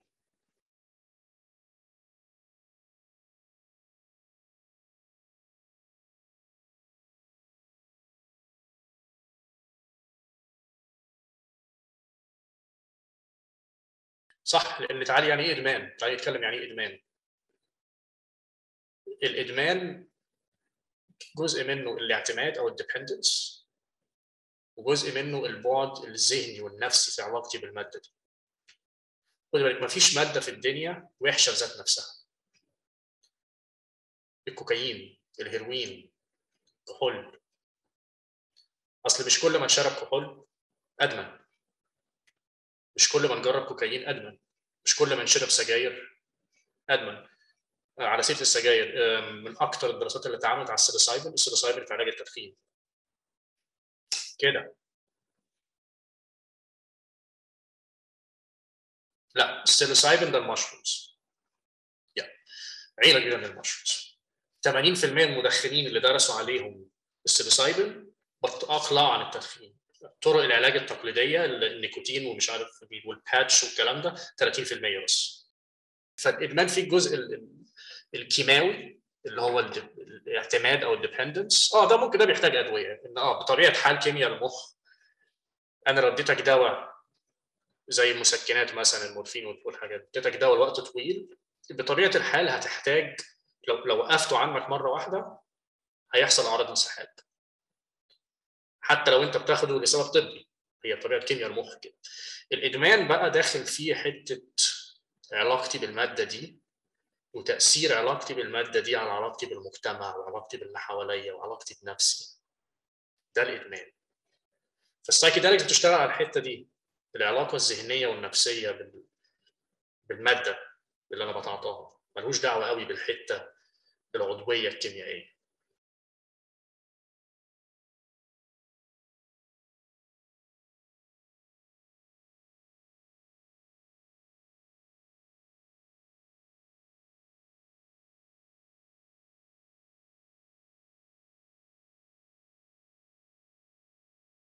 okay. أكتر حاجة عليها دراسات هي ال psilocybin وال LSD ومن الاثنين لو هختار هقول ال psilocybin. okay. أم لما تقول حاجة لما تقول حاجة مؤثرة في العلاج لازم يبقى عندك تصميمك للدراسات العلمية ماشي إزاي. هم الأول بيبتدوا يقولوا تعالوا نجيب شوية ناس عندها اكتئاب. والاكتئاب اصل مراحل كمان في treatment resistant في في أنواع كتير. فابتدوا يقولوا طب تعالى نجيب ناس عندها اكتئاب ونديها psilocybin نشوف إيه اللي هيحصل. أدي مرحلة basic قوي الناس اتحسنت. قالوا طب تعالى نجيب ناس عندها اكتئاب. وناس ونديهم psilocybin وناس عندهم اكتئاب نديهم بلاسيبو بونبونايه بس شكلها زي السيلوسايدل ولا الناس عارفة هم بتاخد إيه ولا اللي بيعملوا الدراسة عارفين هم بيدوهم إيه. ونشوف إيه اللي هيحصل. ويسجلوا النتائج. طب تعالى نجيب ناس عندها اكتئاب. شوية منهم نديهم سيلوسايدل شوية منهم نديهم بلاسيبو وشوية منهم نديهم مضاد الاكتئاب اللي إحنا عارفينه وعارفين نتائجه من زمان. ومحدش عارف هو بياخد إيه أو بيدي إيه. ونشوف النتائج. okay؟ ففي في مراحل. على مستوى كل المراحل دي هي نفس النتائج بتتكرر. ال psilocybin على سبيل المثال ال psilocybin جرعة أو اتنين بيعالج الاكتئاب والنتائج قوية ومستمرة لمدة على الأقل ست شهور. آخر دراسة مثلا أقدر أقولها لك اتعملت كان اسمه روبن كارهارت هاريس جه كاليفورنيا اللي هو من إنجلترا بس نقل كاليفورنيا. من كام شهر. مسك ال psilocybin ومسك دواء بتاع اكتئاب شائع قوي هنا. طوب الأرض بياخد اسمه Lexapro escitalopram طوب الأرض بمعنى الكلمة بياخد Lexapro هنا وادى وعمل نفس الحكاية. إدى Lexapro للناس وناس ادى psilocybin ومحدش عارف هو بياخد إيه. ولقى النتائج إن جرعتين psilocybin على الأقل في نفس فاعلية Lexapro كل يوم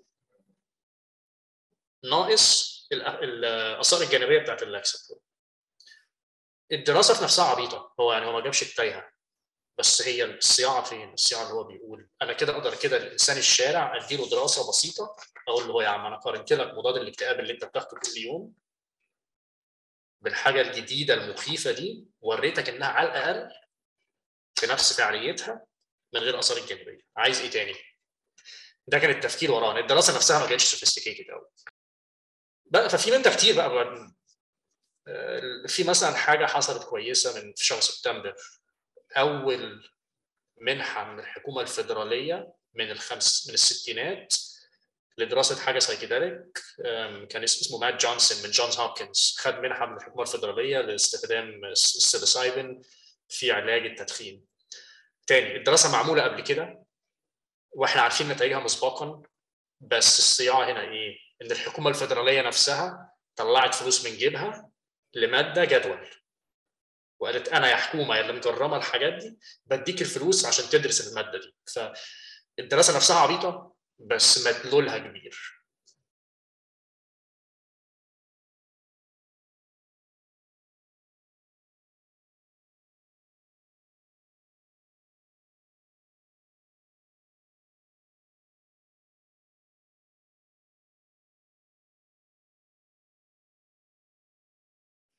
تعالي نبتدي من أول على مستوى هي بتعمل إيه في المخ.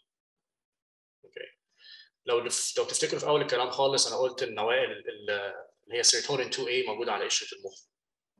okay تعال نتكلم على مضادات الاكتئاب اللي هي ال SSRIs مثلا اللي هي selective serotonin reuptake inhibitors. ليه؟ لأن هي دي اللي اكثرهم شيوعا دلوقتي. اللي هي المواد بقى اللي هي sertraline, citalopram, escitalopram, fluoxetine كل المواد. دي. المواد دي بتشتغل على إقفال اسمها سيروتونين 1A مش 2A okay serotonin 1A دي موجودة بالاكثر في حتة في المخ اسمها ال limbic circuit okay للأسف ما أعرفش اسمها بالعربي. معلش حاولت أطلع اسمها بالعربي لقيت كلمة مش عارف أقولها حتى عمري ما سمعتها.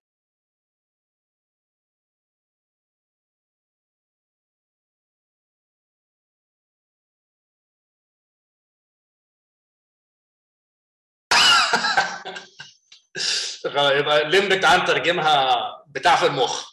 نترجمها. فال limbic circuit دي اللي هي مسؤولة بتبسيط قوي عن الانفعالات العاطفية في الحياة اليومية. okay ال SSR دي بتعمل إيه؟ بتخش على الإقفال أو ال receptors اللي هي serotonin 1A فيها دي. تأثر عليها بشكل ما بحيث بدل ما تبقى متشعوطة قوي في الشبكة العاطفية دي تهديها شوية. بس للأسف ده على حساب إيه؟ كل الانفعالات والعواطف. الحلو زي الوحش. فتلاقي ناس كتيرة من اللي بتاخد SSRIs تقول لك هو أنا أنا ما بقتش بحزن وبتضايق وبعيط على كل حاجة بس أنا بقيت زومبي بس على الأقل أديني زومبي بقيت أصحى الصبح أروح الشغل. دي كلمة واحد صاحبي قالها لي بياخد S قال لي على الأقل بقيت زومبي بيقدر يصحى يروح الشغل بدل ما هو زومبي وهو سايق في الطريق بدل ما أنا واحد سايق في الطريق بركن عشان أعيط. فيعني نص العمل العمل كله. وبقى في أعراض جانبية بدنية كتير قوي. ناس كتيرة بتسبب لها إن هي نعس وخم تغيرات في الشهية غالبا تكون زيادة في الشهية وزيادة في الوزن. من أكبر المشاكل أعراض جانبية جنسية. ما يعرفوش معروف ما يعرفوش يتموا العملية الجنسية العلاقة الجنسية الكاملة. دي دي من أكثر الحاجات مشاكل في الجهاز الهضمي. لأن الأدوية دي بتشتغل على السيروتونين حوالي 90 أو حاجة 90% من السيروتونين في جسمك في جهازك الهضمي. ف وغير فكرة إنك كمان لازم تاخدها كل يوم مش بس كده لو بطلت تاخدها أنت عندك حوار تاني اسمه أعراض انسحاب من ال SSR ودي ليلة بتاخد شهور على ما تروح.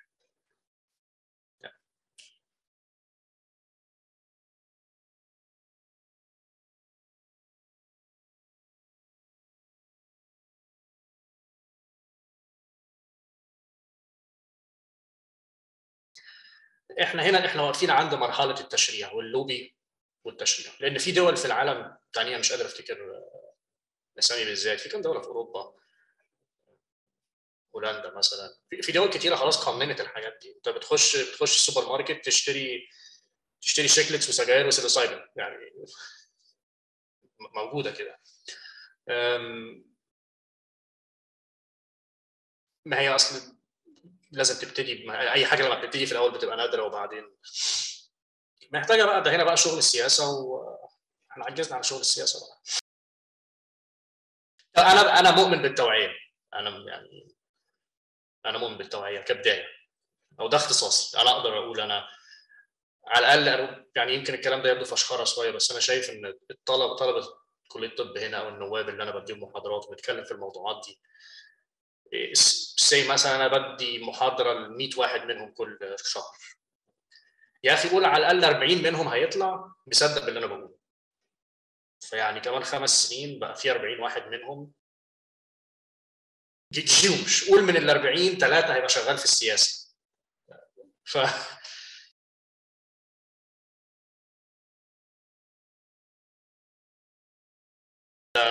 وما علي الا البلاغ.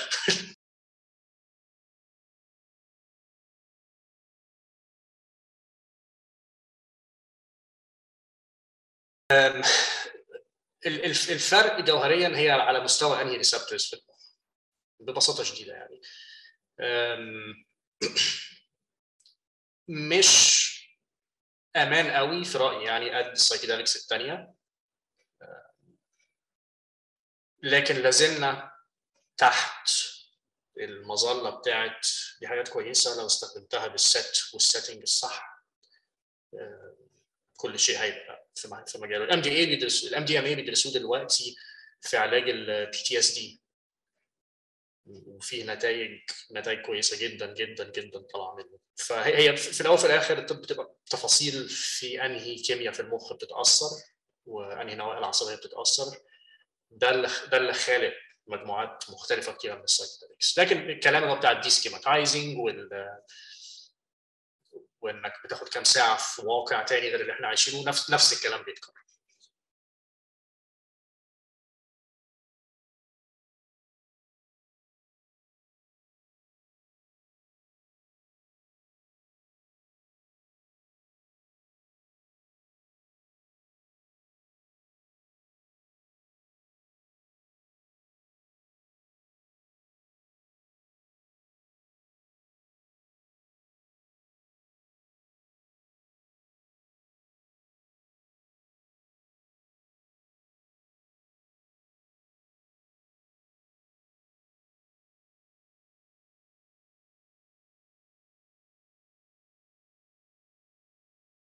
أنا شايف إن ده قرار كويس والكلام ده أصله يمكن الكلام ده جديد في مصر. بس الحاجات دي مهروسة على مستوى العالم. ليه؟ أو الكلام فيها يعني خلاص خلص من زمان. تعالي نتفق الأول إن سواء كان حشيش أو كوكايين أو سايكيدلكس أو ايا كان توصيف حاجة إنها مخدرات كخ أو إنها مش كخ ده توصيف اجتماعي بحت. في مصر السجاير عادي. هنا السجاير مش عيب بس مقرف. يعني it's nasty habit عادة مقرفة مقززة. والتدخين مرتبط بالجهل هنا الكحول ده انت البيرة بعد الشغل مع زمايلك ده اللي هو زي زي الشارب الشارب النعناع في مصر. كحول في مصر إحنا عارفين. بغض النظر عن مدى ضرر المادة دي أو دي بدنيا. السجاير أنا في أنا في رأيي السجاير والكحول الاثنين المفروض يتجرموا بس لو هنجرم يعني من حيث الضرر الصحي السجاير زي الكحول. بس القيمة الأخلاقية أو المجتمعية شوفي الفرق شوفي التفاوت إيه. ففيها نسبية شديدة. كذلك الحشيش. علاقة الحشيش بالقانون هنا في أمريكا مرتبطة قوي بالأقليات. الحشيش أول ما دخل هنا كان مرتبط بالأقليات من جنوب أمريكا أمريكا الجنوبية. حتى كلمة ماريوانا ده مش مصطلح إنجليزي ده اسباني ماريهوانا فرجعنا تاني للسياسة. فقيمة الحشيش هل هو كخة أو حلوة؟ دي حاجة مجتمعية هتختلف من مجتمع للتاني. طب تعالى نتكلم علم وطب. مستخلصات الحشيش ال THC وال CBD والكلام ده ليها استخدامات طبية متوصفة ومعروفة. بالذات الألم المزمن المرتبط بالسرطان خصوصا التقيؤ المرتبط بالعلاج الكيماوي وبعض حالات الصرع الشديدة أمراض الصرع الشديدة. من زمان وإحنا عارفين إن ال CBD وال THC والكلام ده اللي هي مستخلصات الحشيش حلوة جدا جدا ومستخدمه من زمان. مفروغ منها. تقنين من عدمه تعالى نتكلم على حاجة مثلا زي بنسميها التجربة البرتغالية ال Portuguese experience باختصار الكلام ده حصل في 2001 عملت إيه البرتغال؟ كان عندها مشكلة هيروين جامدة قوي وحرب على المخدرات ونفس بقى الأفلام اللي بنشوفها دي ينزل الصاعقه ينزل الصاعقه تفتح ضرب النار في الحشيش. حاجات غريبة بقى الواحد بتشوفها. انت نازل يا عم انت بتجري ورا الحشيش ليه؟ ومحوط وكاردون وبتاع.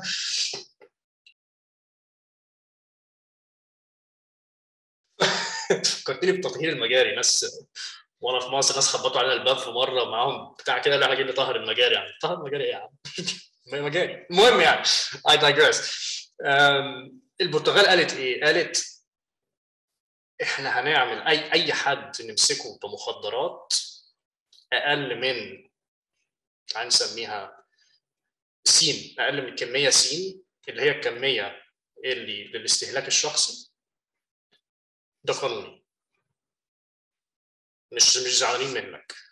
لكن هنطلب منك نحولك على أخصائي علاج إدمان. يتكلم معاك ويشوف هل انت عندك مشكلة إدمان فعلا ولا لأ ولا أنت واحد راجع من حفلة عيد ميلاد وسنة حلوة جميل وعايز تعمل دماغ.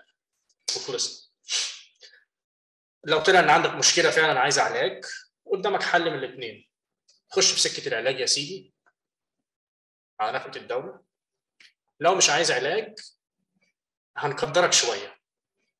يعني مثلا ما ينفعش يبقى من حقك حيازة السلاح مثلا ما ينفعش من حقك إنك تخرج بره إطار معين جغرافي. ما ينفعش من حقك تترشح لمنصب مش عارف إيه على المستوى فمش بيعاقبوه بس بي عايزين يزقوه في ناحية العلاج شوية. تمام؟ أنا ليه بسمي ليه اللي جايب سيره ال Portuguese experience بالذات التجربه البرتغالية؟ إن دي تجربة حية كل سنة بتجي لنا نتائج وبتتحلل الأرقام اللي بتيجي منها. ده شغال لحد النهارده بقى هي 20 سنة. لقوا إيه لما عملوا كده؟ وناجح. ما تقول لقوا إيه بقى؟ معدلات الاستخدام المواد المخدرة لو لو بصيت كده على الرسم البياني لو هنا مثلا هنا سنة 2001 وهنا النهارده 2022 إحنا كنا هنا. صح كارثة. كل الناس بتستخدم وكل الناس بتتعاطى. لقوا طفرة قد كده. توت كده صغير في الاستخدام وبعدين نزل كده. طب تعال نشوف معدلات الجرائم والحبس وإلى اخره بسبب المخدرات. تبص على ال curve كده. طب تعال نبص على حالات العدوى بال HIV بسبب استخدام الإبر مع بعض. تبص على ال curve تلاقي كده. طب ال hepatitis C أقول تاني؟ يعني وصلت الفكرة. والميزانية اللي كانت الدولة موجهة كل ده للحرب على المخدرات اتحطت في العلاج اتحطت في التأهيل وبقت الحياة حلوة. ودول كتيرة في العالم قررت النموذج ده هنا على مستوى الولايات يمكن مش على مستوى الفدرالي على مستوى الولايات ابتدت تطبق النموذج ده بقى لها كام سنة. فاللي عايز أقوله من الهري ده كله اللي هو حاجة بت... بتزعل لما واحد يلاقي الدنيا في مصر في الشرق الاوسط لسه بي... يحاولوا يعيدوا اختراع عجلة تم اختراعها وتشطيبها وسنتفتها من 20 سنة. النماذج موجودة يا جدعان.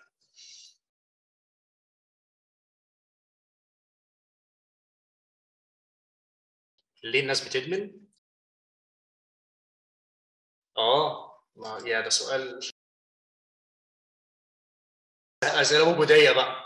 اللي هو بعد ما السؤال يخلص أنا هقعد بقعد اعيط على الكنبة بقى ليه الناس بتدمن؟ ممكن أفكر لمدة 30 ثانية هو هجاوب على السؤال ده إزاي؟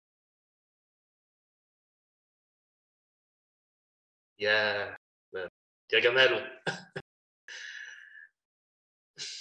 طب طالما سؤال فلسفي أنا هتفلسف بقى أنا يعني أخاف أرد على السؤال ده أو يعني استح أستحي إن أنا أرد على السؤال ده بإجابة تختزل تجربة الإدمان في كلمتين ثلاثة ما, ما يوفوهاش حق. ان سؤال ليه الناس بتدمن؟ ده زي سؤال ليه الناس قلبها بيوجعها ليه الناس بتيأس. أو ليه الناس بتعيط. ف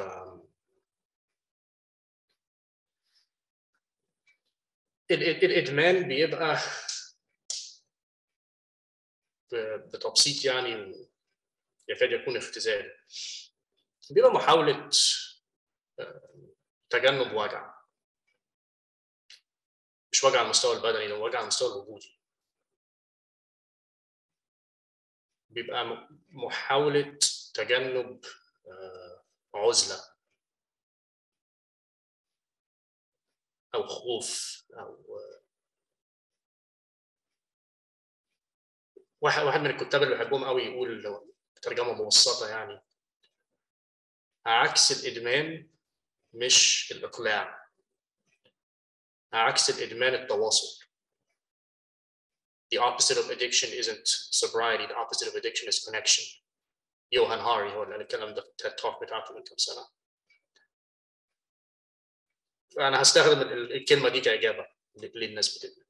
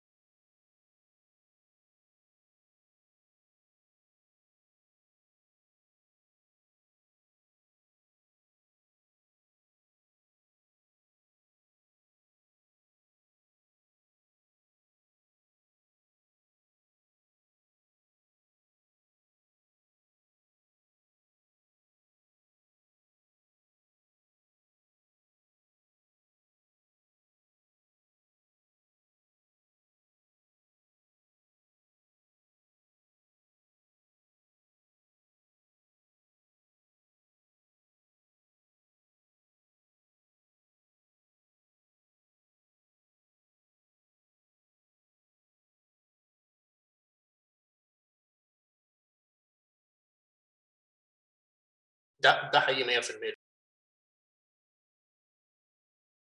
بالعكس ده نوع من أنواع ال self preservation بالعكس ده هو أنا أنا بتمسك في أشياء ويا حظي إن الأشياء اللي مسكت فيها يعني جت كحالها عمتها. مش محاولة تدمير الذات. Maladaptive self love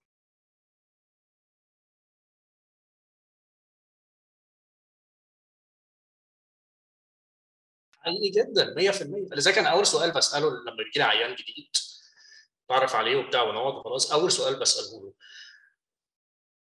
له تعال نقول الكوكايين الكوكايين بيدي لك إيه؟ إيه الحلو اللي جاي لك من الكوكايين؟ دي أهم حاجة أنا عايز أعرف هو إن شاء الله يا عم أنت لو واحد إن شاء الله تكون مدمن نوتيلا بس علاقتك بالنوتيلا غلط؟ عايزين نعالجك من من ادمان النوتيلا النوتيلا بتديك إيه؟ بيقول لك بتحسسني ان أنا حد بيحبني ولفني بدفى فخلاص تعالى نشوف لك مصدر للحب والدفى ما يجيبلكش السكر. فهي نفس الحكاية مع سواء بقى حشيش كوكايين ايا كان.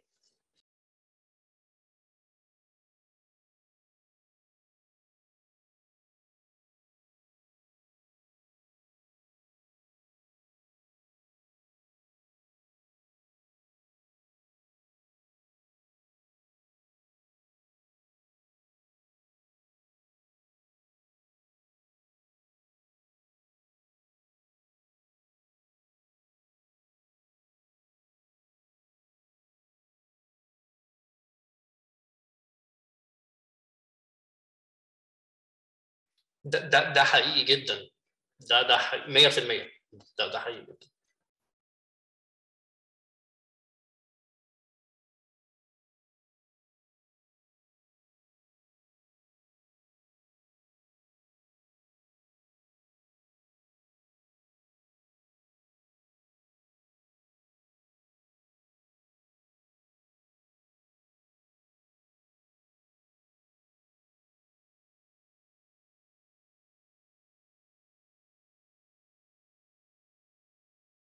هو زي ما اصل هي ال psychedelics بتعمل إيه؟ خد بالك ال DMT من ضمن الأربعة عشان كده أنا بعمم الكلام أنت مش بتجيب السيروتونين ده جاي منين؟ ما هو ده السيروتونين اللي في المخ أصلا صح؟ ال DMT أو ال psilocybin أو أو اللي بيعملوه إنهم بيزقوا المواد اللي هي أصلا موجودة في المخ بيزقوها من مكان تخزينها لمكان استخدامها. okay. فسواء ده كانت في الباينير جلاند كانت في ال cortex كانت في ال limbic circuit ايا كان. زي ما قلت من شوية الاختلافات في المواد الكيميائية دي بتبقى بتختلف في هي أنهي receptors وأنهي receptors فين في المخ أو الجهاز العصبي المركزي. بس ف يعني فك... فكلامك نصه نصه صح بس كان محتاج بس شوية تطبيق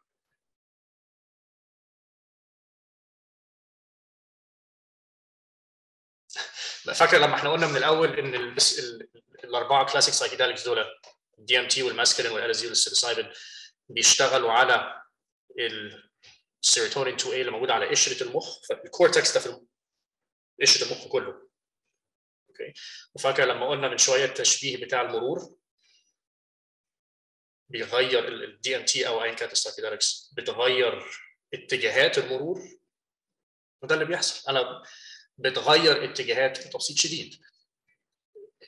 حركة السيروتونين والنشاط الكهربي بتاع المخ.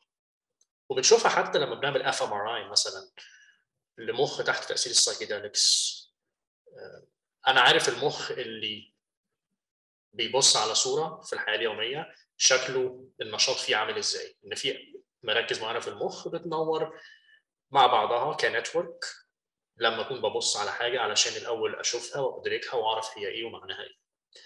سواء بقى كنت تحت ال DMT أو ايا كان ال psychedelics لما بتبص على حاجة بنلاقي مراكز تانية في المخ مش الطبيعي بتاعها إنها تشتغل مرتبطة ببعضها في الظروف دي بنلاقيها بتشتغل. فأنا ما خلقتش ما, ما خلقتش حاجة في المخ مش موجودة ما أضفتش عضويا حاجة في المخ ما كانتش موجودة. أنا غيرت علاقة وارتباط اللي موجود ببعضه.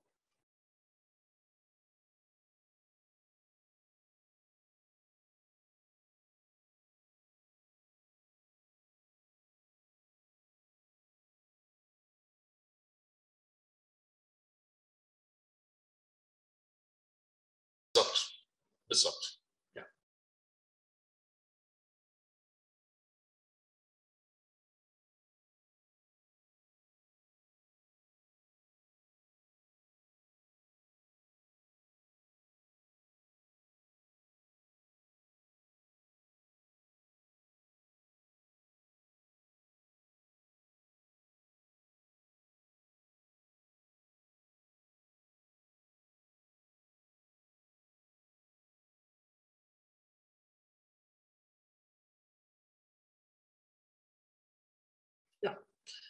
آه بيدرس الدراسات اللي عنه قليلة قوي قوي قوي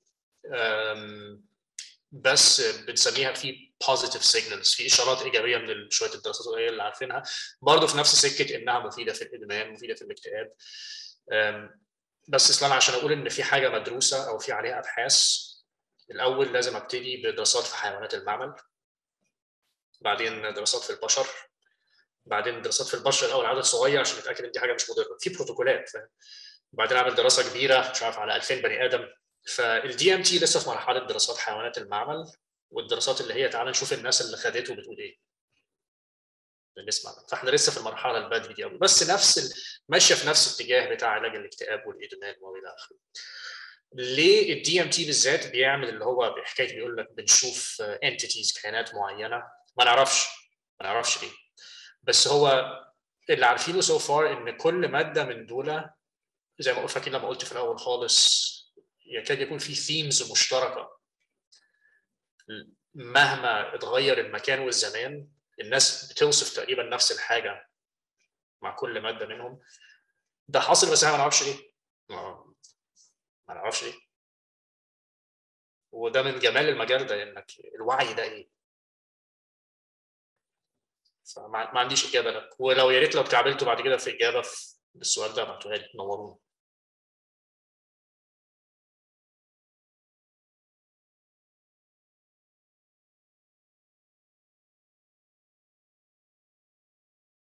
الماسكلين. الماسكلين اللي هو بيسموه بيوري يس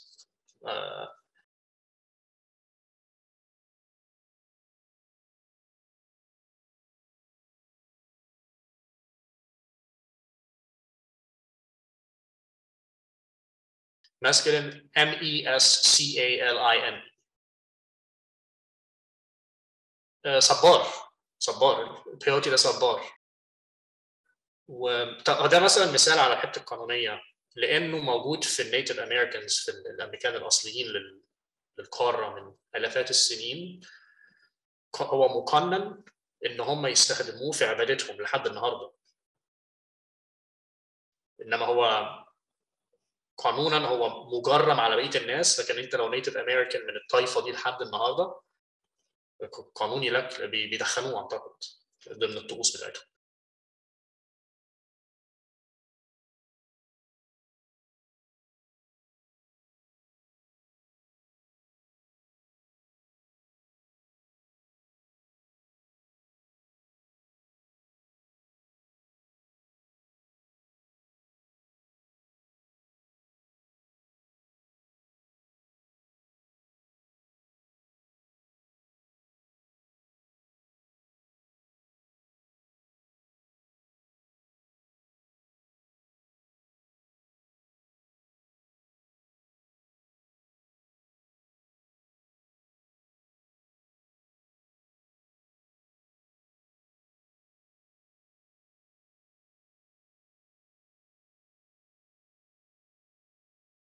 طب هرد على السؤال بسؤال لأن أنا ما عنديش إجابة محددة الأشعة السينية أو الفوق بنفسجية أو التحت حمراء موجودة ولا مش موجودة؟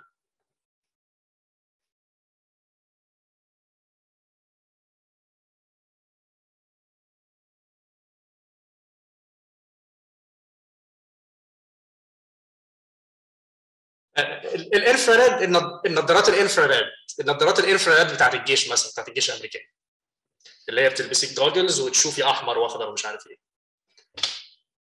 هي موجودة بس لازم تستخدمي آلة معينة أو تستخدمي وسيط معين علشان تدركي الأشعة أو الموجات أيا كانت اللي تحت الحمراء ال infrared. و once إنك شلتي ال goggles ما بقتش موجودة وحتى ما ما كنتيش لبستي ال goggles مش هتشوفيها ما تقدريش تثبتي وجودها. نفس نفس الحاجة. ايا كانت ال entities دي إيه إحنا دلوقتي محصورين في حتة أنا ما أقدرش أشوفها غير لما ألبس النضارة بتاعت ال psychedelics ولا هي حاجة أمسكها ولا ألمسها ما أعرفش أشوفها غير بالنضارة المعينة دي زيها زي ال infrared تحت الحمراء دي. لا أشوفها ولا أمسكها غير لما ألبس النضارة. أنا عارف أنا ما جاوبتش سؤالك قوي لأن ما عنديش إجابة ما أعرفش. ما فاكر قلت لك وأنا صغير كنت كل حاجة مختزلة فيما يمكن لمسه كنت material reductionist والحاجة اللي ما كانتش ملموسة حسيا. ده مش تفسير كافي للواقع بالنسبة لي دلوقتي. فأنا أقدر أقول لك الانتيتيز دي هي مش إيه بس ما أقدرش أقول لك هي إيه ما أعرفش.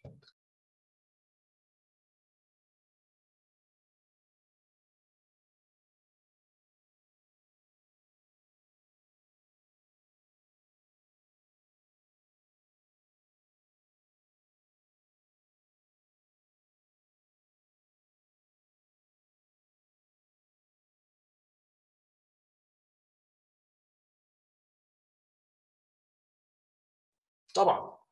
ومش اختصاصي قوي. أنا أنا اختصاصي الحته الكيميائيه والعصبية والكلام ده لأن على الأقل ده اللي بستخدمه في شغلي في حالة يوميه على مستوى القراية الشخصية طبعا احب بحب أبص فيها بس هنا بقى that's that's the fun part. الحتة بقى اللي تعالى نقعد تعالى نقعد تعالى تريب سوا ونشوف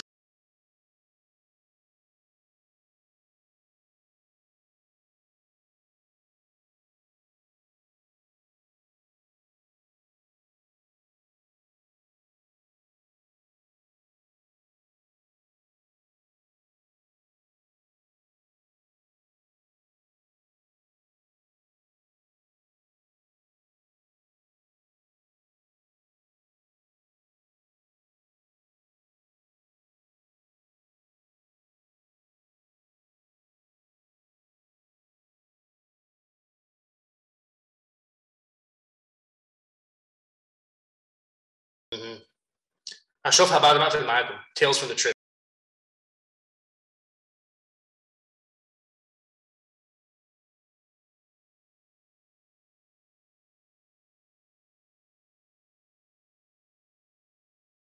yeah I, I know the feeling.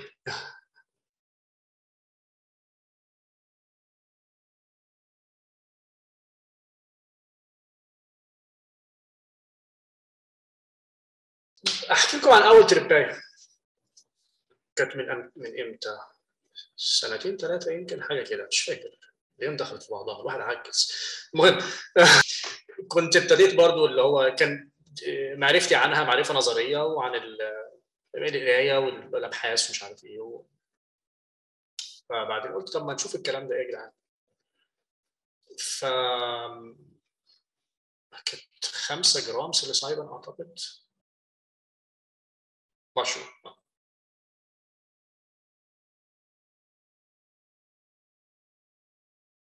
آه بيسموها الهيرويك دوز تيرنس ميكانا بيقول على ال 5 جرام heroic dose فأنا اللي هو بقى go big or go home فأكلت ال mushrooms وبعدين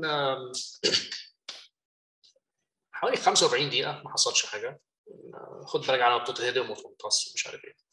ابتدت البداية بإن حسيت تنميل كده في أطرافي إيديا ورجليا.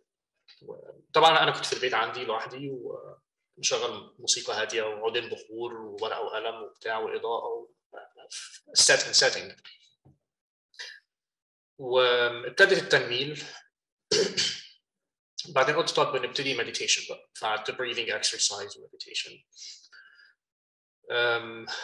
أول حاجة لاحظتها في ال meditation العادي اللي هو كل يوم الصبح لما بصحى بتاخد حوالي 10 دقائق على ما أوصل لما اللي هو طب خلاص أنا ما بقتش مشتت باللي بيحصل حواليا.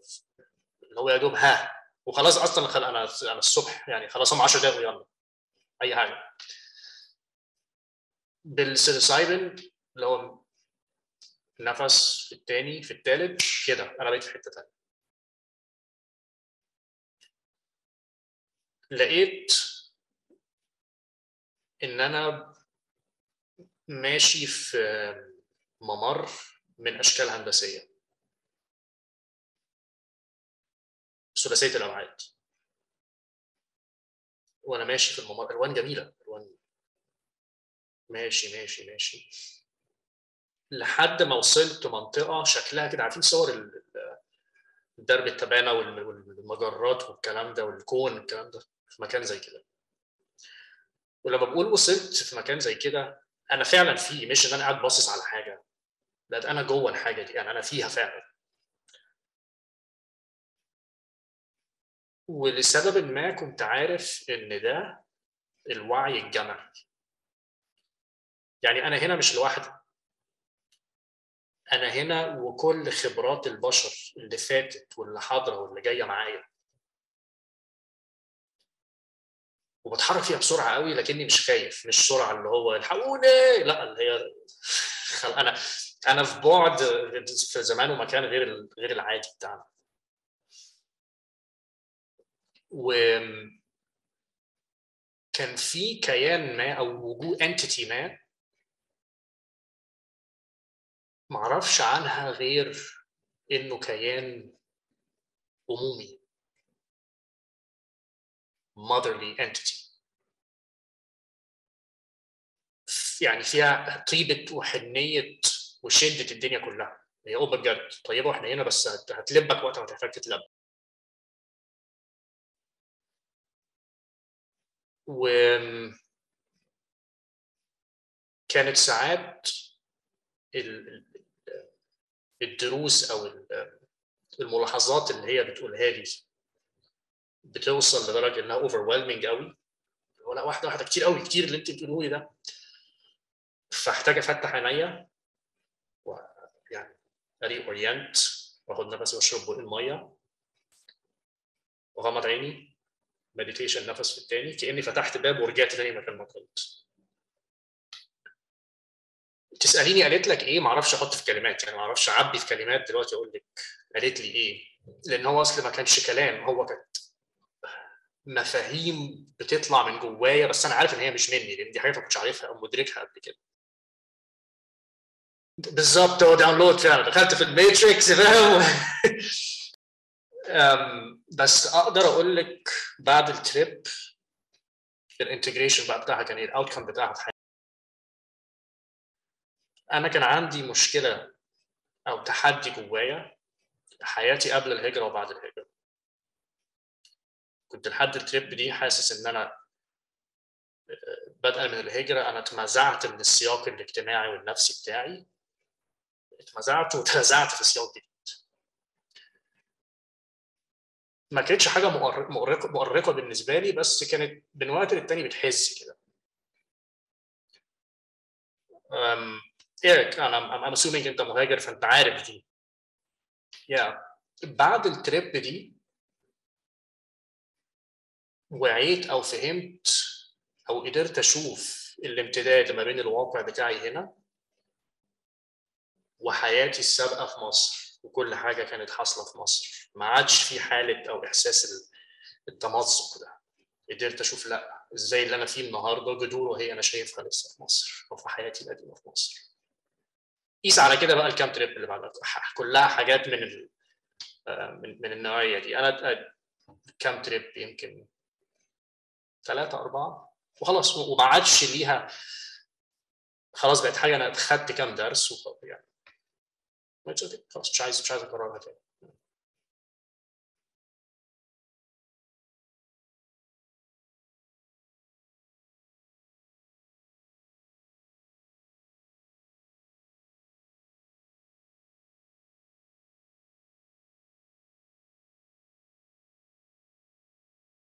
ده أنا أما نشوف. هنداونلود إيه النهارده؟ بالعكس في مرة حاولت اللي هي حاولت أعمل فيها ناصح يعني وأدخل بأجندة في دماغي ما كانتش ظريفة. ال ال ال ال الأم دي هي اللي اتكلمت عليها اللي أنا كنت حاسس ساعتها إنها زعلت مني. طبعا عارف كلام اللي يسمع كلام دلوقتي المجانين دول؟ بس حسيت اللي هو بنوع من إن أنا إيه ده تصرف فيه عجرفه كأني أنا بحاول أملي على الحياة الدروس اللي أنا عايز الحياة تعلمها لي. وده في رأيي ده مش توجه صح على مستوى الحياة اليومية حتى. بالعكس كده تكون خلي في نوع من التواضع كده وال... الانفتاح اللي الحياة هتديهولك. ما تحاولش تملي رغبتك الضيقة أو رؤيتك الضيقة على وسع الخبرات دي كلها. فما ما كانتش حاسس خرجت منها حاسس إحساس امي زعلانة مني فعلا. بيه منها حقيقي. وكنت مدمع وبتاع اللي هو ما تزعليش مني يا أمي. نفس نفس الحالة.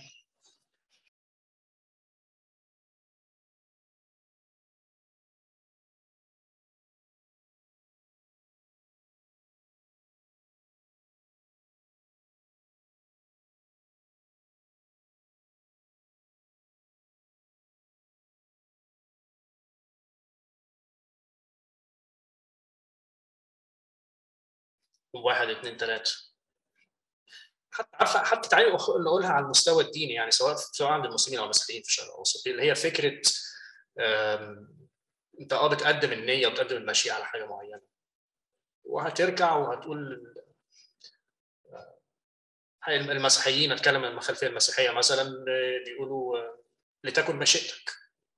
يعني أنا جاي وبصلي وبطلب بس في الأول في الآخر لتكن مشيئتك يا رب.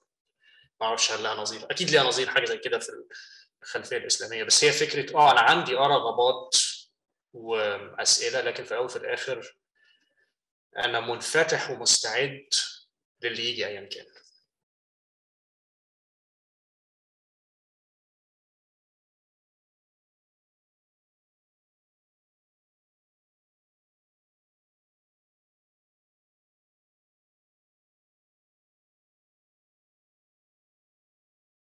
أنتوا ادرى مني أنتوا ادرى مني. زي ما قلت لكم دي اول مرة اتكلم في الموضوع ده بالعربي حتى.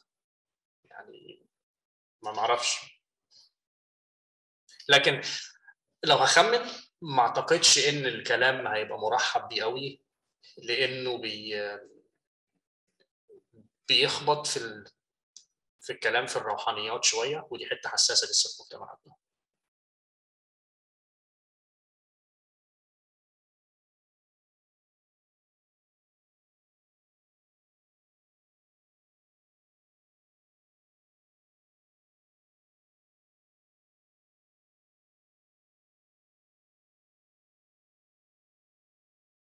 بيوسع طبعا. بيوسع الرؤيه رؤية الإنسان للروحانيات. طبعا طبعا بتتسع أكتر. وهو ده ده, ده هبتدي أخش في الكلام الحساس. لو هنتكلم من المست... على مستوى التاريخي الدراسي البحت الناس اللي بتدرس تواريخ أديان وأصول أديان. بعيدا عن أي حاجة عقائدية.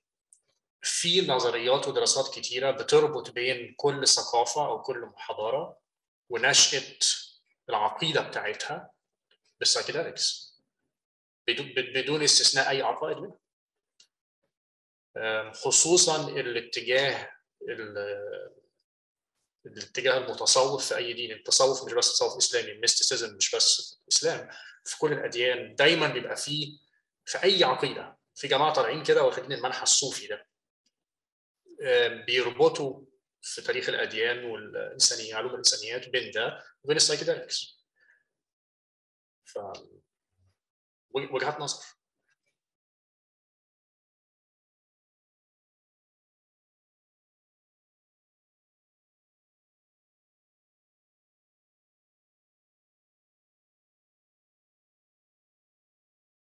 أحاول لو اتكعبلت أنا للأسف علاقه يعني ما عنديش علاقات كتير قوي في مصر في المجال لأن أنا ماشي من فترة بس أنتوا لو عرفتوا في حد لو اتكعبلتوا في حد في المجال ده في مصر يا ريت تعرفوني عليه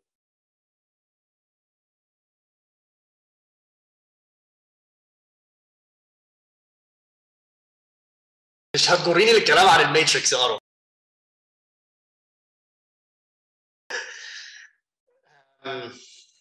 كارل يونغ اتكلم في الكلام ده كتير قوي.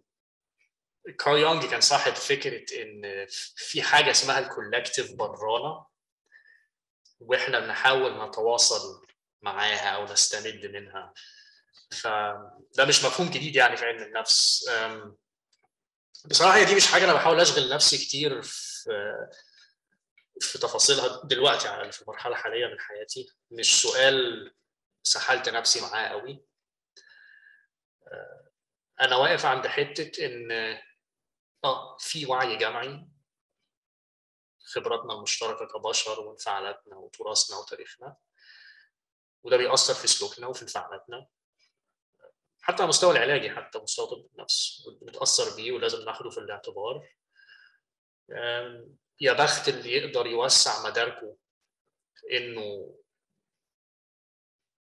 يوجه بصلته ناحية الوعي الجمعي ده ويتغاضى عن الاختلافات الشكلية بين ال... الأنا أو المجموعة والتوجه القبلي يا بخت اللي يقدر يطلع بره النطاق القبلي أو أو الدولي أو الإقليمي ويقدر يخش في وسع الوعي الجمعي ده ده يبقى حاجة يعني تبقى المدينة الفاضله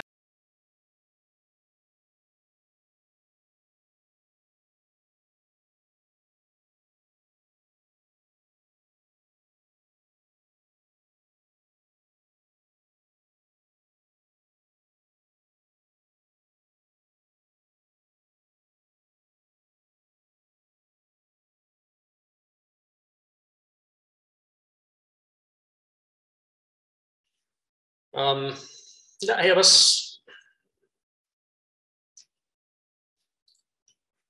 هي كانت كانت لفتت نظري قد إيه في وسع من المعرفة ومن ثراء الخبرة الإنسانية بيبقى موجود لما الواحد يقرر يحط كده on pause افتراضاته المسبقة. وحاجات كتيرة من اللي اتغرست في دماغه بدون يعني بدون تأصيل حقيقي. فكده يعمل pause للحاجات دي شوية. طب أنا مجرد يوم هعمل نفسي عبيط وأسمع الناس اللي بيتكلموا عن ال psychedelics والحاجات الغريبة دي. هسمعهم هم بيقولوا إيه. وينقي ويشوف بقى يميز إيه اللي حلو وايه أي كلام وإيه له مصلحه فيه.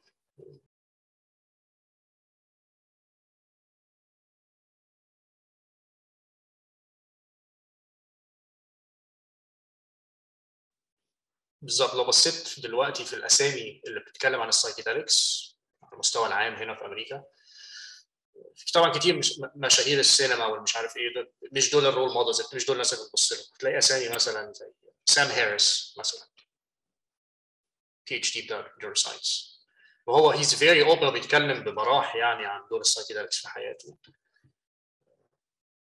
مايكل بولن لا اسامي أسامي كتير قوي ناس ناس مثقفة ومحترمة وناس تقدر تاخدها قدوة ليك بيتكلموا بيقولوا السايكيدلكس دي حاجة مش دي حاجة فايتانا دي حاجة لازم نستفيد منها يعني.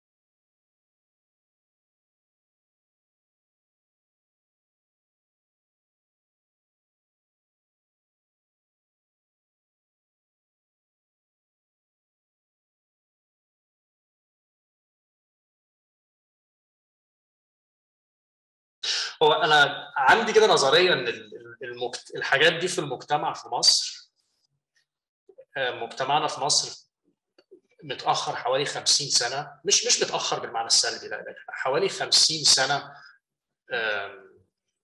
الظواهر الاجتماعية لما بتحصل هنا بتاخد حوالي حوالي 50 سنة على ما توصل في مصر. فتبص مثلا على ال lifestyle ال hippies بتوع دهب مثلا ما هي دي لما الهيبيز حصل هنا إمتى؟ في السبعينات. من حوالي 50 سنة. يا دوب ابتدت آخر 10 سنين. ابتدت تظهر في مصر لغاية لما تشوف واحد بدريدز وخرز وتشوفهم ما بقتش تصدم بقت حاجة عينك بتشوفها في مصر. فأنا متهيألي إحنا هيبقى قيسي على كده ظواهر اجتماعية كتير. ف يعني تاخد لها حوالي 40 50 سنة واحدة. بالراحة على الناس. بالراحة.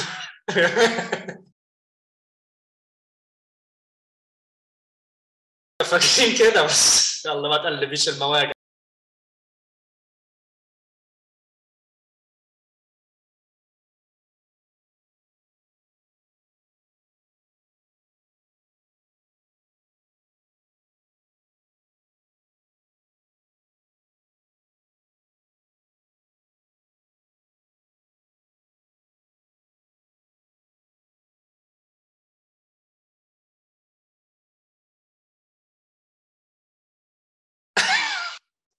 إيه ده, ده هو لسه في شوط تاني؟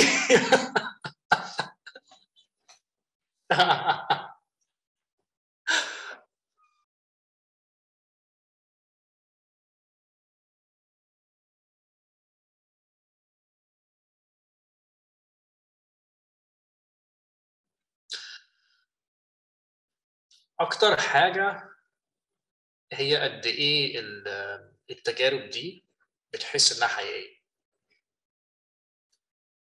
وفي الدراسات اللي اتعملت فاكر لما لما قلت بيسألوا ناس كتيرة جربت سايكيداليك في أماكن وأزمنة مختلفة. قالوا لو حاولت توصف التجربة دي توصفها بإيه؟ لو أول كلمة وأكتر كلمة بيستخدموها بالإنجليزي كلمة ineffable. ineffable يعني حتى ما ما أعتقدش ليها كلمة بالعربي. ملهاش وصف بالكلام. زي ما أسألك أوصف لي نكهة الفراولة. ففي الأول وفي الآخر فأنا ممكن شوف أنا أنا رغيت إيه ساعتين عن السيروتونين والتو إيه ومش عارف إيه. تيجي تسألني طب كلمني عن ال experience نفسها مش عارف مش لاقي كلام أقوله لك. أنت بتقول لي اوصف لك نكهة الفراولة ما أعرفش. لحد ما أنت تجرب الفراولة أنت هتفضل في حتة أنا مش عارف أوصف لك وأنت مش عارف تستوعب. فدي أكتر حاجة فعلا اللي هو قد إيه الاكسبيرينس دي وهي بتحصل حقيقية قوي قوي قوي مش بس وهي بتحصل بعد ما بتخلص أنا لما بفتكرها لا بفتكر حاجة كانت حقيقية وال... وال... واللي أدركته أو اللي حسيته ساعتها لسه بيأثر في في تعاملي وفي تفكيري لحد النهارده بشكل كويس بشكل إيجابي.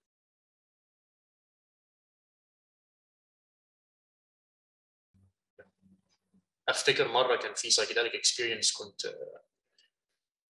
كانت في أواخر فترتي مع جامعة ويك فورست اللي أنا كنت فيها لحد شهر 6 اللي فات. كان بالي في كان بالي هناك خمس سنين وكانت كانت تجربة حلوة جدا وعلاقات كويسة واتعمل شغل حلو. وكنت خلاص عارف إن أنا خلاص ماشي فكنت حاسس بنفسي شويتين. كنت شايف نفسي شويتين وبترسم على النواب الصغيرين والطلبة وبتاع وبتجيلي جوائز وف يعني كنت شايف نفسي شويتين. فقلت أجرب تريب أول حاجة اتقالت لي في التريب ده اخشع.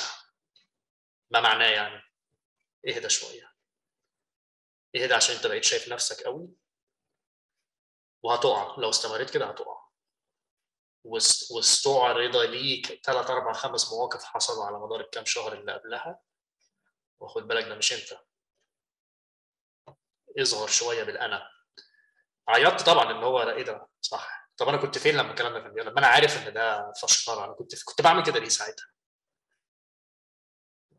دي حاجة لحد النهارده بفتكرها وبت بحاول أحطها في اعتباري وأنا بتكلم وبروح وبشتغل وبتعامل.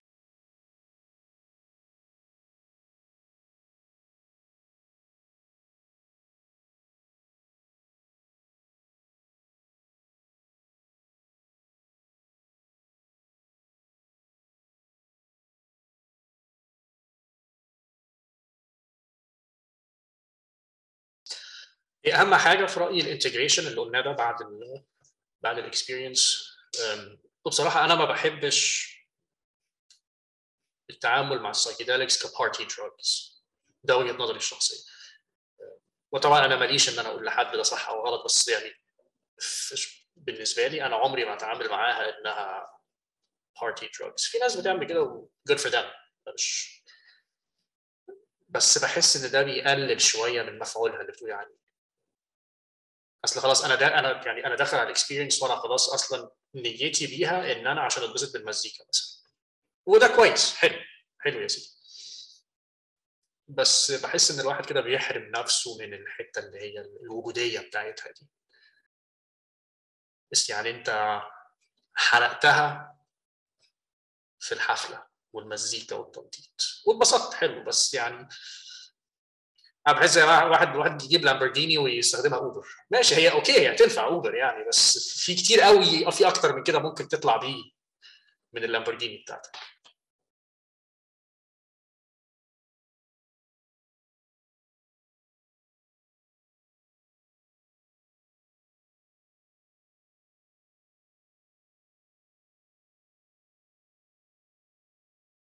طبعا طبعا. هنرجع تاني لحتة ال destigmatizing اللي اتكلمنا عليها من في الأول. كان حسيت بوسع حسيت بإن أنا أقدر آخد عبرة أو حكمة أو فايدة من مش بس أقول من أي نص ديني من, من تعامل مع حد في المستشفى. يعني بقيت أقدر بقيت أقدر إن أنا أقعد مع عيان وأتكلم معاه مثلا عادي بدل ما كان ده مجرد هو عيان وخلاص ودي بمر على عيانين بتوع وخلصنا لا أنا ممكن بعد ما أطلع من الأوضة أقول يا ده مش بس على مستوى العلاج ده إحنا دلوقتي أنا اتعلمت حاجة على المستوى الإنساني. ده العيان ده قال حاجة أو لاحظت حاجة فيه فادتني أنا على المستوى الإنساني. فبقى مفهومي للروحانيات حتى أوسع من الروحانية ما بقتش بتحصل بس في دار العبادة أو مع النص ديني معين. الروحانية بقت حاجة بختبرها على مستوى فعلا الحياة اليوميه في ابسط في أبسط تفاصيلها. وهو ده الثاني هو ده التصوف مفهوم مثلا مش لازم نخش في التفاصيل بس هي دي فكرة التصوف في الأول وفي الآخر إنك بتقدر تختبر ما هو رباني أو ما هو روحاني. على مستوى كل كل التفاصيل اليومية بقت حتى أبيات شعر زي مثلا مزجت روحك في روحي كما تمزج الخمر بالماء الزلال فإذا مسك شيء مسني فإذا أنا أنت في كل حال.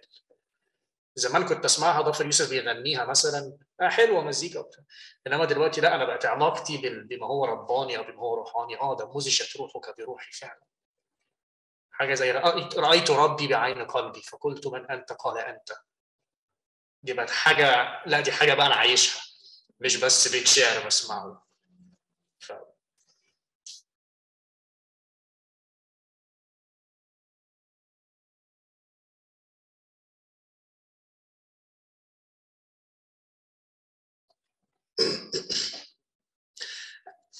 متهيألي هي مش مش حكاية إن السايكي في ارتباط بين ال psychedelics هو أنا شايف يعني لو بشوف التسلسل ده أنا شايفه إزاي هو الفطرة أو الطبيعة العادي ال default إن إحنا أصلا ال connection ده موجود.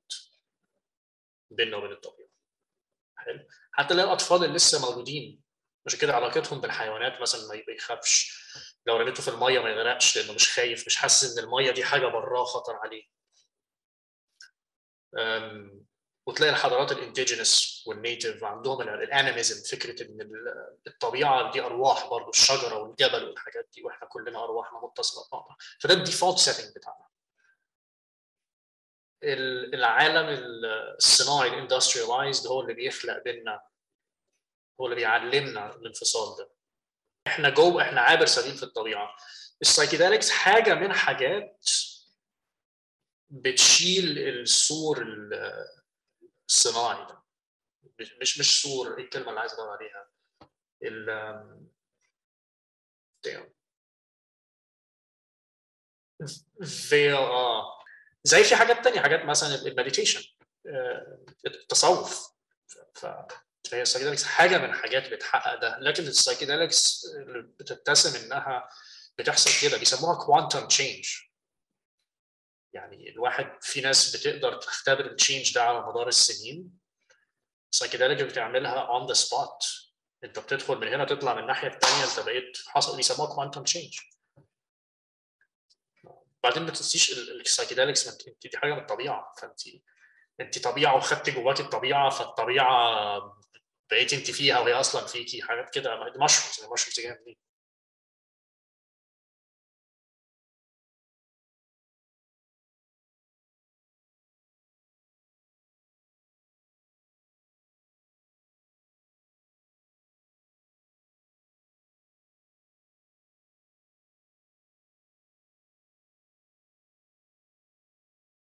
يا ريت. أنا أنا راشق. أنا اتبسطت خالص. فرصه فرصة جميلة. تحت امركم اي وقت.